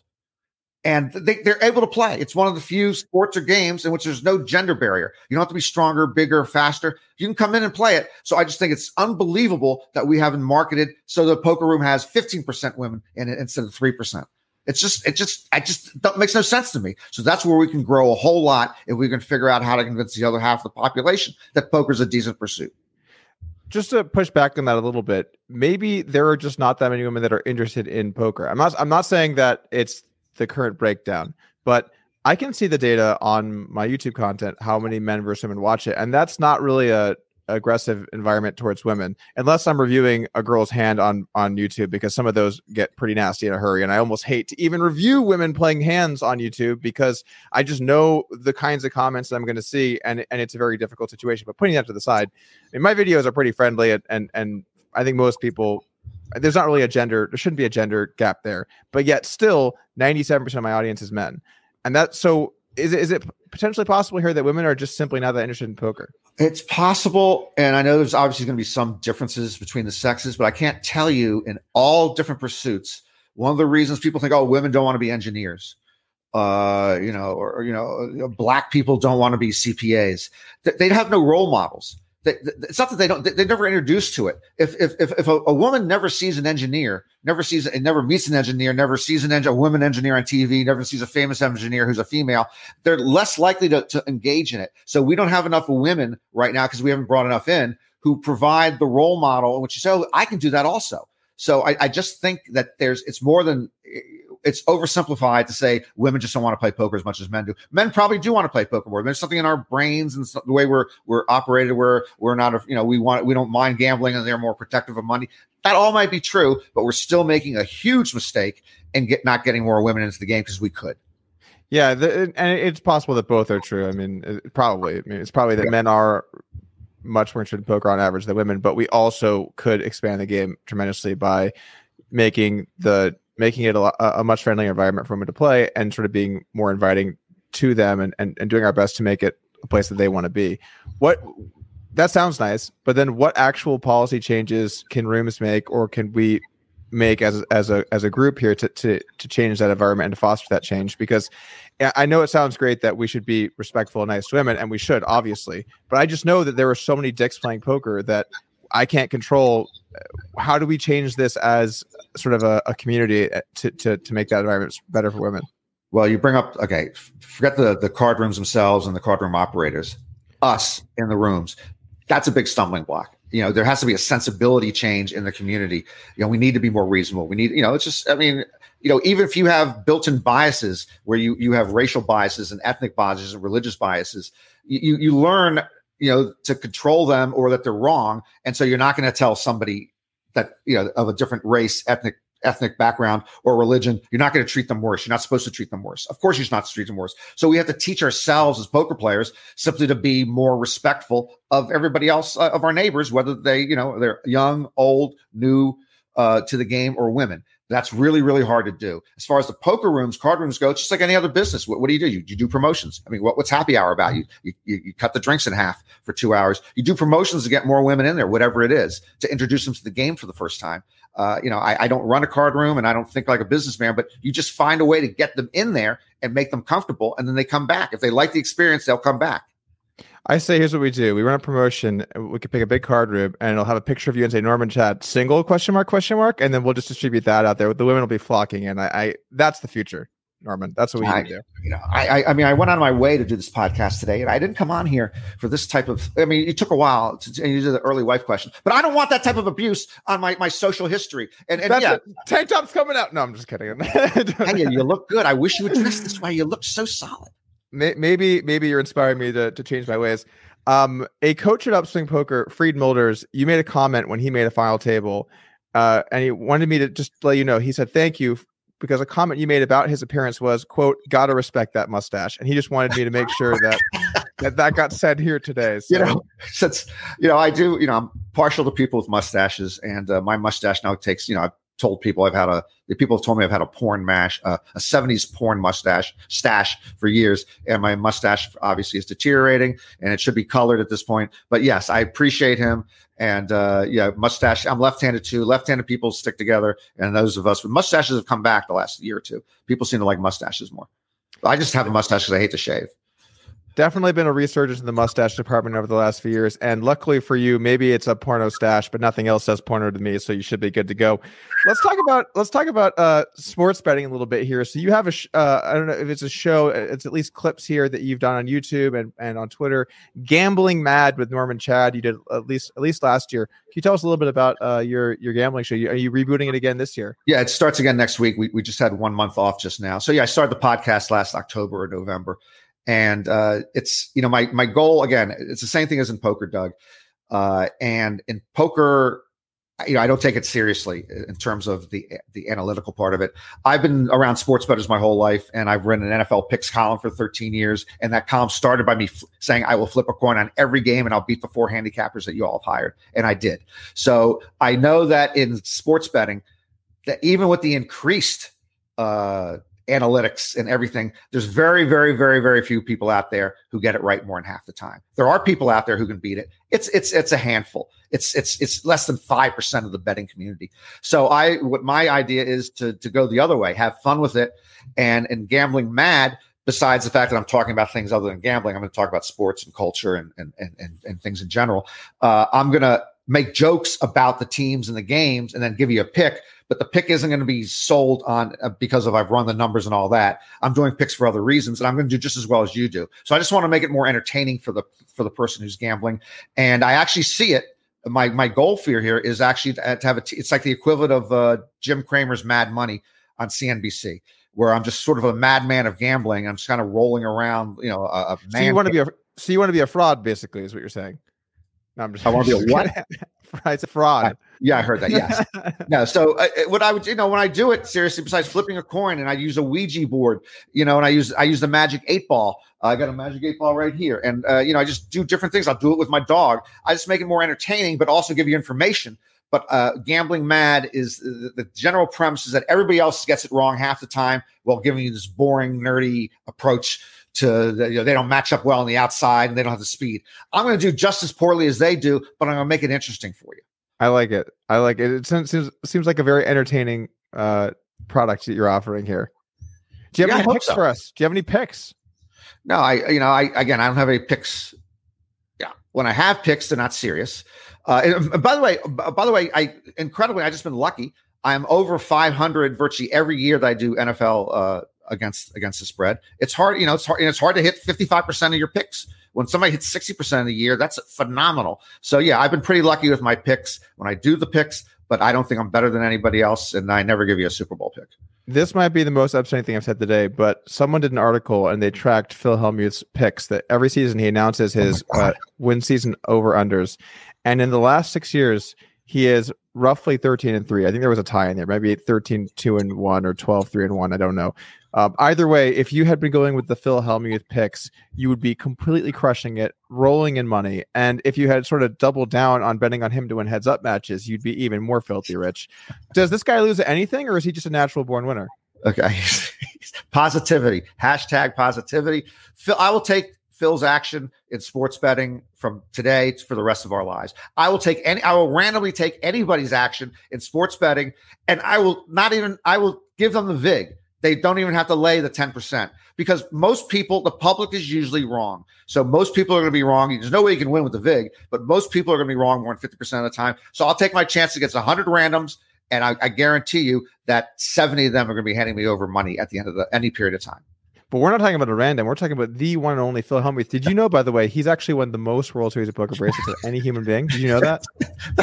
It's been mentioned to me. And he's also, you can't believe how much he's up in the big cash games, uh, especially his home cash game. And he's up in the high rollers. And he's up to, you know, he's got some bet now about he's got to play all these high rollers and be in the black. No, Phil has sometimes exaggerated or misremembered some of his past, I believe. Uh, that's just, just a feeling of mine. Uh, occasionally, I, I'll have guests sort of do that, and I, I I've had people. Well, why don't you call people out if they if they misremember something? I, I just feel as the host to just nitpick and say, actually, you got a second over here. It just feels, I don't know. I, I'm not. I don't have guests on that to nitpick them. You know, right. I, I want to hear what they have to say, and and people can c- kind of do their own their own um take their own inferences away from what what the guests do have to say. Now, if someone says something particularly egregious, I'll, I'll have to step in and. and and correct the record. But you know, sometimes you just got to let people say that they won the last twenty-five out of twenty-six matches or whatever. I, I'm not even sure that he, he was wrong on that, but just the way that he worded it seemed really aggressive. So I just kind of t- took a step back. Um, what did you, did you watch some of the, the heads up? Did you watch any of the heads up stuff in the last year? Did you watch any of my, my challenge? Yeah, I watched some of your challenge. Uh, actually what I did, cause I, I couldn't believe that this challenge was, you know, the, the, the original Super Bowl, which was not called the Super Bowl uh, the first year, uh, you know, whatever, it wasn't Super Bowl one. That was a big, it was the A F L N F L championship game. It was such a big, big deal. That was covered by two networks. Both C B S and N B C did their own play-by-play, and that's when networks were something. You know, there's only three networks then, there's no cable. It still stunned me that the Doug Deneg's challenge had three live streams competing for it every single day. It just was shocking to me. So I would bounce around to the three live streams, you know, for no more than fifteen minutes each. So I'd watch every day, maybe an hour. And some days I didn't watch it at all, just to see what they were doing, how many viewers they had, what their approaches was.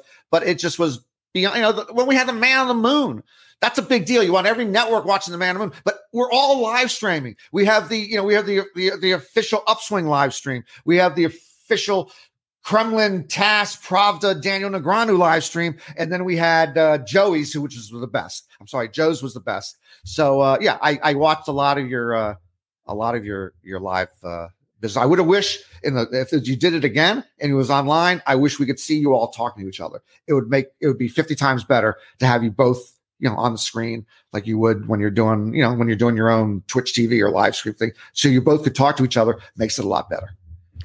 It's it's tough to talk in hands, though, especially when you're thinking a lot. And I don't want to be giving away a lot of tells, because you start giving away tells, Norman, before you know it, you're jamming the nuts with queen ten on jack nine eight, and then the other guy just folds ten seven, and it's just because it's you have no one to blame but yourself. That's an interesting example that you would bring up. Uh, I don't even know where you would find that from. That sounds like it's made up, though. Hypothetical. I was just hypothetical. Thinking, yeah, okay. maybe maybe something. That, yeah, would you, you know. seriously? Would you? Uh, uh, if again, you're playing two tables at once, weren't you?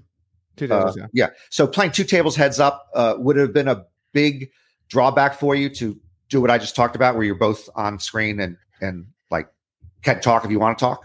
Well, it's tough because then it becomes I have to be doing the same thing every hand no matter what, because I don't want to give away tells pre-flop or on the flop or with my facial expressions. So really, what you're doing is you're making it so that, because when you play in a live ring table, most of the time you're not in a hand. Right. So you can chit chat and, and right. goof around or whatever. And that's kind of the, the spots you're thinking.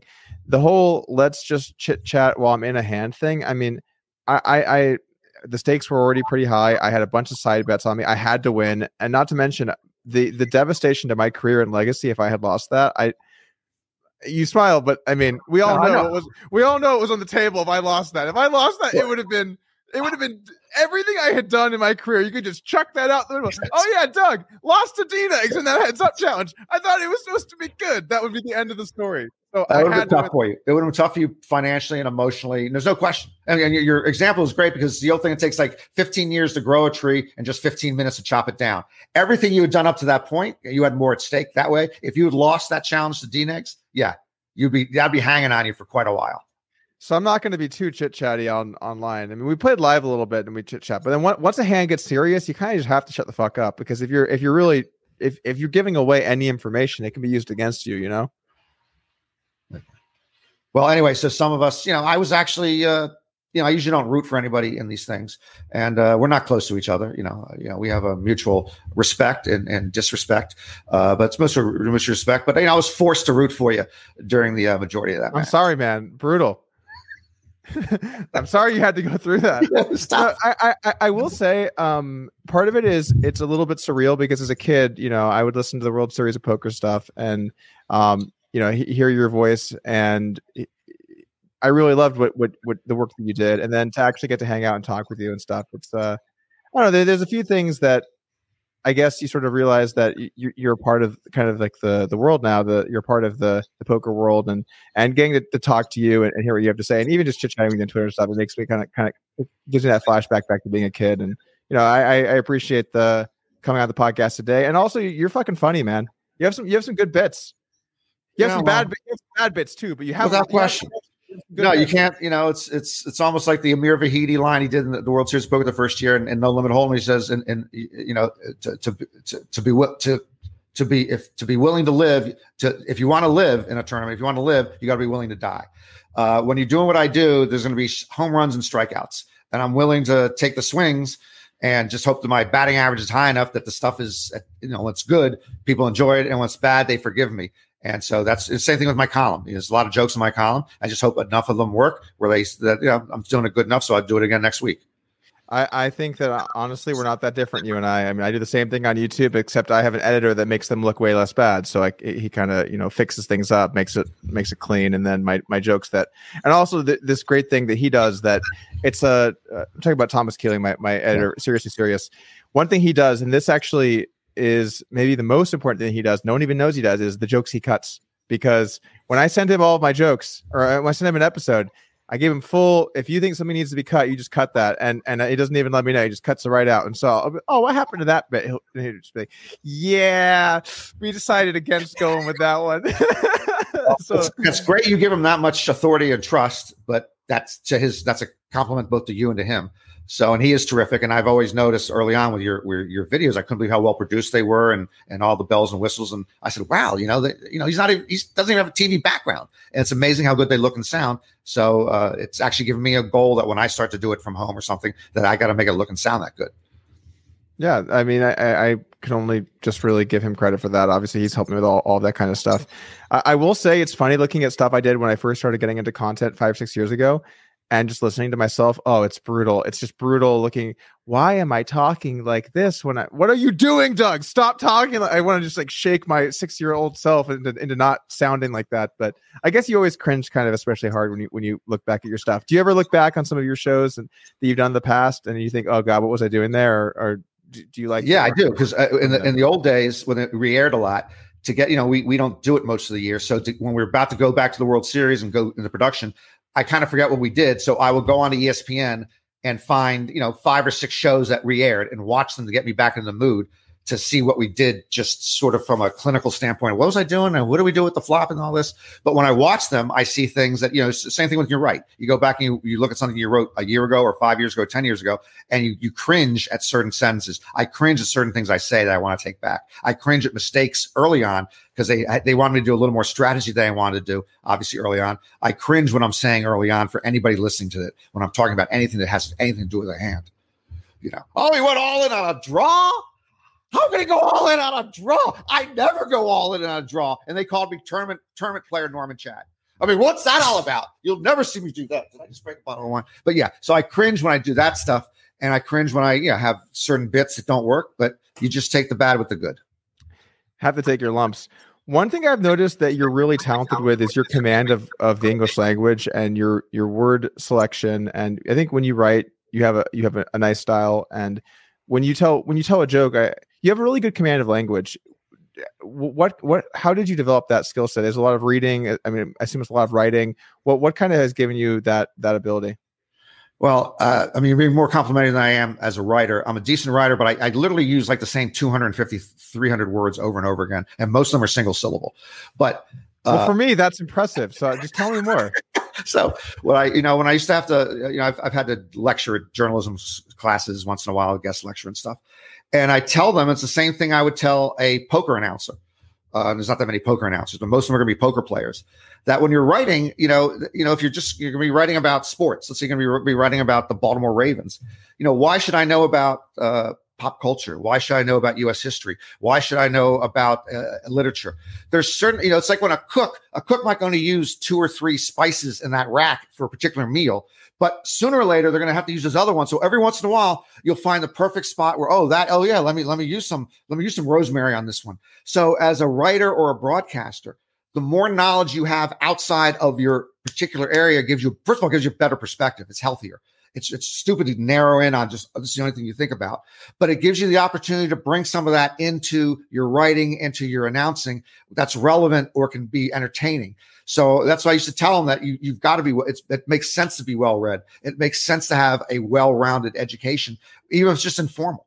So I used to tell people, you know, you know, when I went to the University of Maryland, Doug, it wasn't very good. And I knew I could have gotten a better education if I literally read one hundred books a year for five years, you know, read two books a week in all sorts of areas. If you just read five hundred books, and there's one university that still does it, they they do the greats at Saint John's University in Annapolis. If you just read five hundred books for five years between the ages of eighteen and twenty-two, that's a pretty good education. And it'll, it'll help you with everything that you do in life. So that's, you know, if I, you know, if I find the right word or find the right thing to do right here and there, it's because I got the spices in my rack. And so you've got to have the spices in your rack. I think I need a few more spices in my rack. Honestly, I think, I think I need a, a couple of more. This year, I, I've made a big focus on picking my words more carefully and not saying the ums and the likes and yeah. the, the stuttering stuff. It slowed down my speech a bit, and I think that it makes me a little bit more pointed with what I say. But my uh, verbiage could be could use some some improvement, and maybe maybe it's time to pick up some books and start reading. Books are just so boring, though. Oh man. Well, now you can obviously you can you can listen to them, or I know nobody reads books anymore, and no one certainly reads the print version of books in general. But just one other thing with with poker players who become broadcasters. And this this is the thing that bothers me, and you, you've done it differently because actually you've worked really hard. Most poker, almost every poker player that we have come in as a commentator just sits down in front of the mic and starts talking, and obviously going to do mostly analysis. And they think they've done a good job, and some of them are better than others, and some of them are terrific, like like Nick Shulman. You know, his, the voice is great. He's the best, I think. He's just tremendous yeah. to listen to. In general, I would tell them, you know, you know, I tell them there's so much more to, that's going on here that you don't realize. And they go, no, what are you talking about? So first of all, if you're a poker player, how'd you become so good? You know, you became good for, you might have natural instincts for poker, but you played a lot of hands. You talked poker with other people. You studied, you know, the, the various stuff that you do, that you see the training manuals. There's a lot of things that keep up your game. So, you know, you're, you're disrespecting what, let's say, a, a broadcaster does when you just walk in and start to talk. There's so many other things that I'm doing before I come into the broadcast booth that you'll never do. Whether it's preparation, whether it's it's thinking about certain things I'm going to talk about, writing down big picture issues, talking to the players, researching the players, thinking about the storyline while we're going through instead of just hand for hand. What's the big story today? All this stuff you all don't ever consider, and you all walk, you know, you walk away and you wave to the crowd, and you know, why do we have Norman doing it? Well, because it's there's a reason you have professional broadcasters doing it. It's because they do these other things. So you you know you would disrespect a poker player who just came in and started to do whatever they did, and you could tell that they didn't know what they're doing. You could tell they're picking the wrong spots. You can tell they're they're three betting on the wrong thing. You tell they're raising the, the, the wrong bet size because you know the game. Well, I know broadcasting, so I'm not going to have guys walk in here and just start talking. So oh, yeah, you're the you're the best ever. You know, you're next to Howard Cosell. You're the next Walter Cronkite. They're not. There's no, there's, there's no, there's no, you know, if you don't put the time in, you can't be really, really good. So I tell them, yeah, you, some of you do a good job, but how good can you be when you don't put the time in?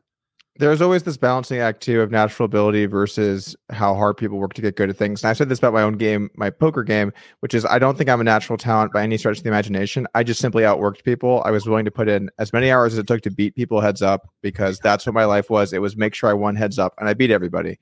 And so when it comes to things like broadcast, well, I guess content creation is a little bit different, but uh, I, I I treat it very much in the same way. I treat it as a science. Let's look at the data, and YouTube has cool analytical tools where you can see, oh, when I do this and that, people don't like it, or when I do this, people tend to leave, and, and you start to kind of hone your craft a little bit while also trying to to remain genuine and sort of true to yourself. I think there's there's always a balancing act there, but there's little things you can do to fine tune stuff all the time. So I, I have notes every podcast I do now because I found I'd have someone on, and then they'd say something, and then I'd want to I'd want to respond to one thing, but then they talk about something else, and then I would be thinking about that, and I wouldn't remember the thing before. So now when people, when I have guests on and we're talking, I take notes, just just this this this. So then when they finish finish, I can kind of choose what I think is the best thing to respond to talk about. And, and that's helped me a bunch. And, I, and there's all kinds of little things I'm sure that you can do to, to help yourself improve and, and, and get better at the craft, right? What are some things that you learned along the way to, to, to be better at your job? No, but you, but you still, you're pointing out to me that you have done the work. You know, you're, you're almost like the little brother I never wanted, but you know, I would be proud of, because I know watching your videos over the years, without knowing you, that these, you know, these things don't look good just because you walk in and you start talking into a mic. You have to plan them. You have actually, you have a good production team. You have Thomas, but that's, those are all the things that go in. And even I would tell, you know, I, I love Jamie uh, when I'm working with Jamie Kerstetter. And if if I was if, if I was her poker broadcasting coach, I would tell her, as I tell everybody else, that even when you're just analyzing a hand, there's a way in which you structure what you're saying that make that makes it easier for the viewer. You have to think about uh, the way that you, the, the, the, that you present the information, and you make it clear, and then you actually like sort of sum it up at the end. So it's just not you're just not responding and reacting to what you see, but you make a point, and there's a way that you can make that point better if you think about it. And so if you go back, if she goes back or anybody goes back and watches what they're saying, they can see what I'm talking about, and that they can actually then connect hands. And you can, again, it's better for the viewer if you go, oh, this is, you know, this, this guy's doing a lot of three betting today, and we saw him bully seat two before, we saw him bully seat three, four. So you, besides going hand by hand and figuring out a better way in which you describe that hand and make it as easy to understand, you then have to look at the bigger picture and put the uh, connect the dots together, so that it gives, again, it gives the viewer more bang for their buck, so they can see what the trend is at the table. So it's just a lot of things to think about rather than just analyzing each hand as it comes along. Well, you're telling a story, and you want to make sure that you tell the story from start to finish in a way that makes sense, that people can can have things to take away from it. And I think with the hand analysis video specifically, I don't really do those anymore, but I've done a lot of them. You want to make sure that there are little things that people can take and sort of put into their game, and now they're a bit better. And and with that series I did, Poker Hands, where I was analyzed that, it was it was tough, because you want to make sure that you say advanced enough things to where advanced players would look at and say, oh, this is pretty accurate, but not so advanced that noobs would get lost and confused. And at the end, and by the end of it, I had done plenty of both. Plenty of great right. players said that I would butcher spots all the time, and then, you know, bad players be confused what was happening. But, you know, you're always gonna have to try and, and be happy with, with some degree of middle ground. But yeah, I mean, I I I worked hard at, at this at the, the content game to to to build an audience and and improve and kind of be open at, to to critiquing myself and improving myself. And I think poker is actually good at that. And this is good. It's a good skill set just in life, but poker is really good at teaching you that when you're bad at something, you're bad at it, because you lose and you lose money. And the the guys that are not honest about the fact that they're bad, they just lose consistent, consistently until they either quit or they have to admit it, or they just lose indefinitely and, and they never come to that realization. But for me, oh, I lost. What happened? How can I fix this? How can I improve myself? And it it, it doesn't it doesn't attack your self-worth to do that, to, to be honest right. with yourself and try and critique yourself. And, and I actually think that one thing that I do too much of, we're getting a little therapy here on the podcast. I feel like you're my therapist, Norman. I'm laying it all on the table. But I critique myself too hard in everything that I do, because I, I hold myself to, to a really high bar. And I think that that hurts me. It, it's great for your career. It's great for Heads Up No Limit. You want to be the best? You need that. You want to be okay with your diet today? Not good. You want to be happy with what hobbies you had picked out for the afternoon? Not good. You want to you pick up the guitar? Oh, man, I should really know more. There are other things that's not good at, right? So balancing that and not trying to be a perfectionist at other things is something that – uh I definitely struggle with and, and try try to I've tried to, to to let go a little bit lately. Well, you're still your your your your uh, character flaw there is in the right direction though. And you just mentioned with poker players uh, who lose, poker players as a subset are some of the least self-aware people I've ever met. Like just just be even even beyond poker, but in their poker, you know, I go to the Commerce and every other person's walking around like they're Johnny Chan. And obviously they're not. So poker players have a lack of self-awareness, and combined with that, that they always have their very, you know, very, their, their interest, whatever's happening in the poker room, always, all they think about is their self-interest. So the lack of self-awareness and the fact that their self-interest comes first makes it difficult to deal with some poker players in any type of situation uh, in the poker room. They're never wrong, and they want what's best for them. And sometimes you got to do what's best for the community. So But you, you know, and one of the things, since they're not self-aware, they're not working hard enough at their game to get better, or they're they're lying to themselves about the losing. I have I have people who I told them to start keeping a ledger of their wins and losses, and that hardly anybody wants to, and they'll do it for a while, and then, but no, they start to do. First of all, they start to lose, they quit, and then I had one friend of mine who started, he told me, well, you know, I'm putting inflated figures in my book. I said, Steve, you're defeating the purpose of what you're doing. What you're, you're putting higher wins when you win and smaller losses when yeah, I don't want to look at big losses. Well, just give up the ledger. I mean, the, the ledger is to keep yourself honest, see what you're doing. But yeah, so poker players generally, you know, they don't keep uh, an honest ledger in their life. The ledger is such a great example. I have given that piece of advice to so many starting poker players. What should I do? Track your results accurately. And then without fail, six months later, they hit me up or I check it or whatever happens. And then, oh, how's it going? What, what, what are your results like? Oh, well, I'm not sure. I think it was, well, what about the, the results you were tracking? Oh, you know, I in, insert excuse, right? It's always. If, if, you you want to take, if you want to be a professional at something, take it seriously like a professional would. You're not just going to hop in, be amazing, and and not even know where you're at. Get honest results so you can at least track and know where you're at, right? You, you need that. Otherwise, what do you have? You just have what you remember. And humans are notoriously bad at remembering accurately uh, data in, in large sets. We remember those individual moments.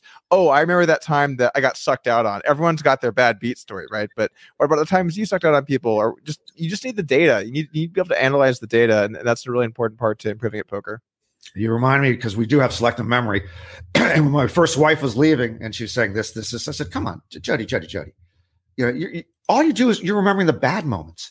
You're not remembering. This is the old bad beat good thing. You're not. You're not. You're not. You're forgetting all the good times. Let me. Let me tell you. Let's say you remember. Remember when we had the lobster. We had the lobster in Baltimore. But yeah, she. I, my argument to her, because I didn't want her to leave, is you, you got selective memory. You're just remembering the bad beats.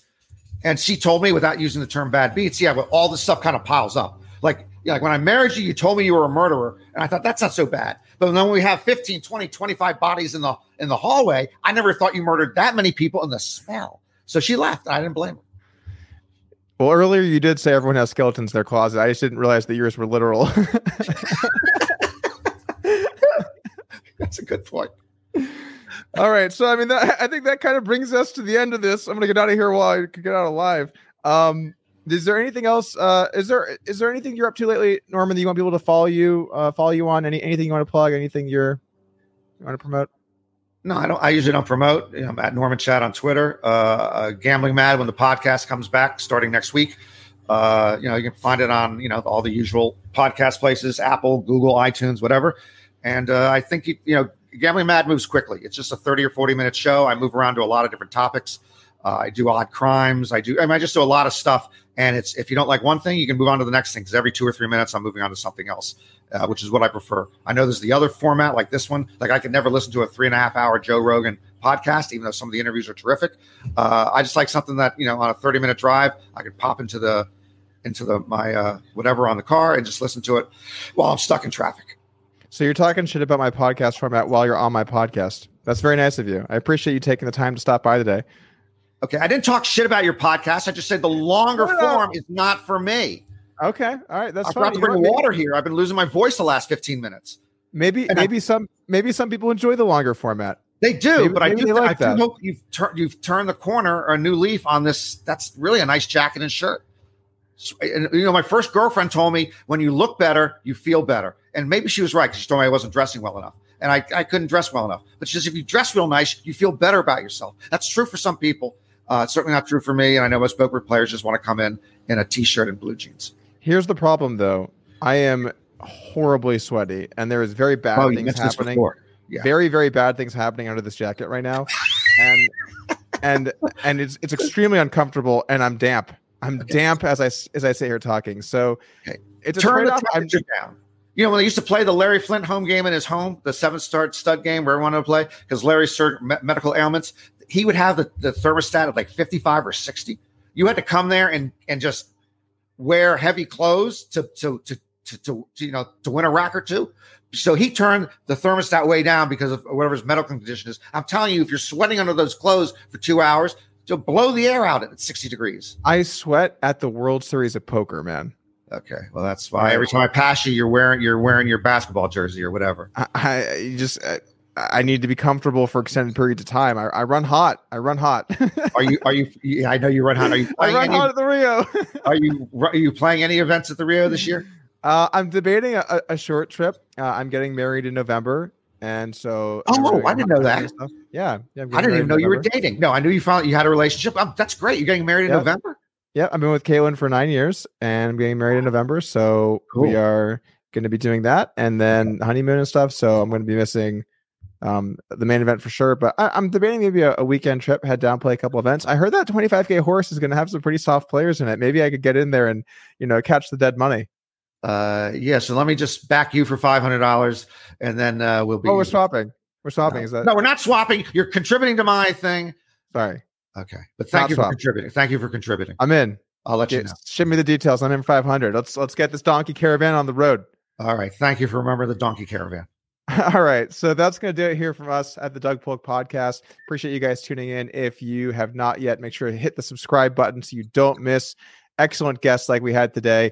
We have our next podcast coming up two weeks from now. Alexander Botes will be joining us on the fourteenth. Tentative right now. We're still working out some scheduling stuff, but we'll be back then. Maybe we'll throw something in next week. Schedule's a bit of a flux. Either way, thank you for tuning in today, guys. See you again soon.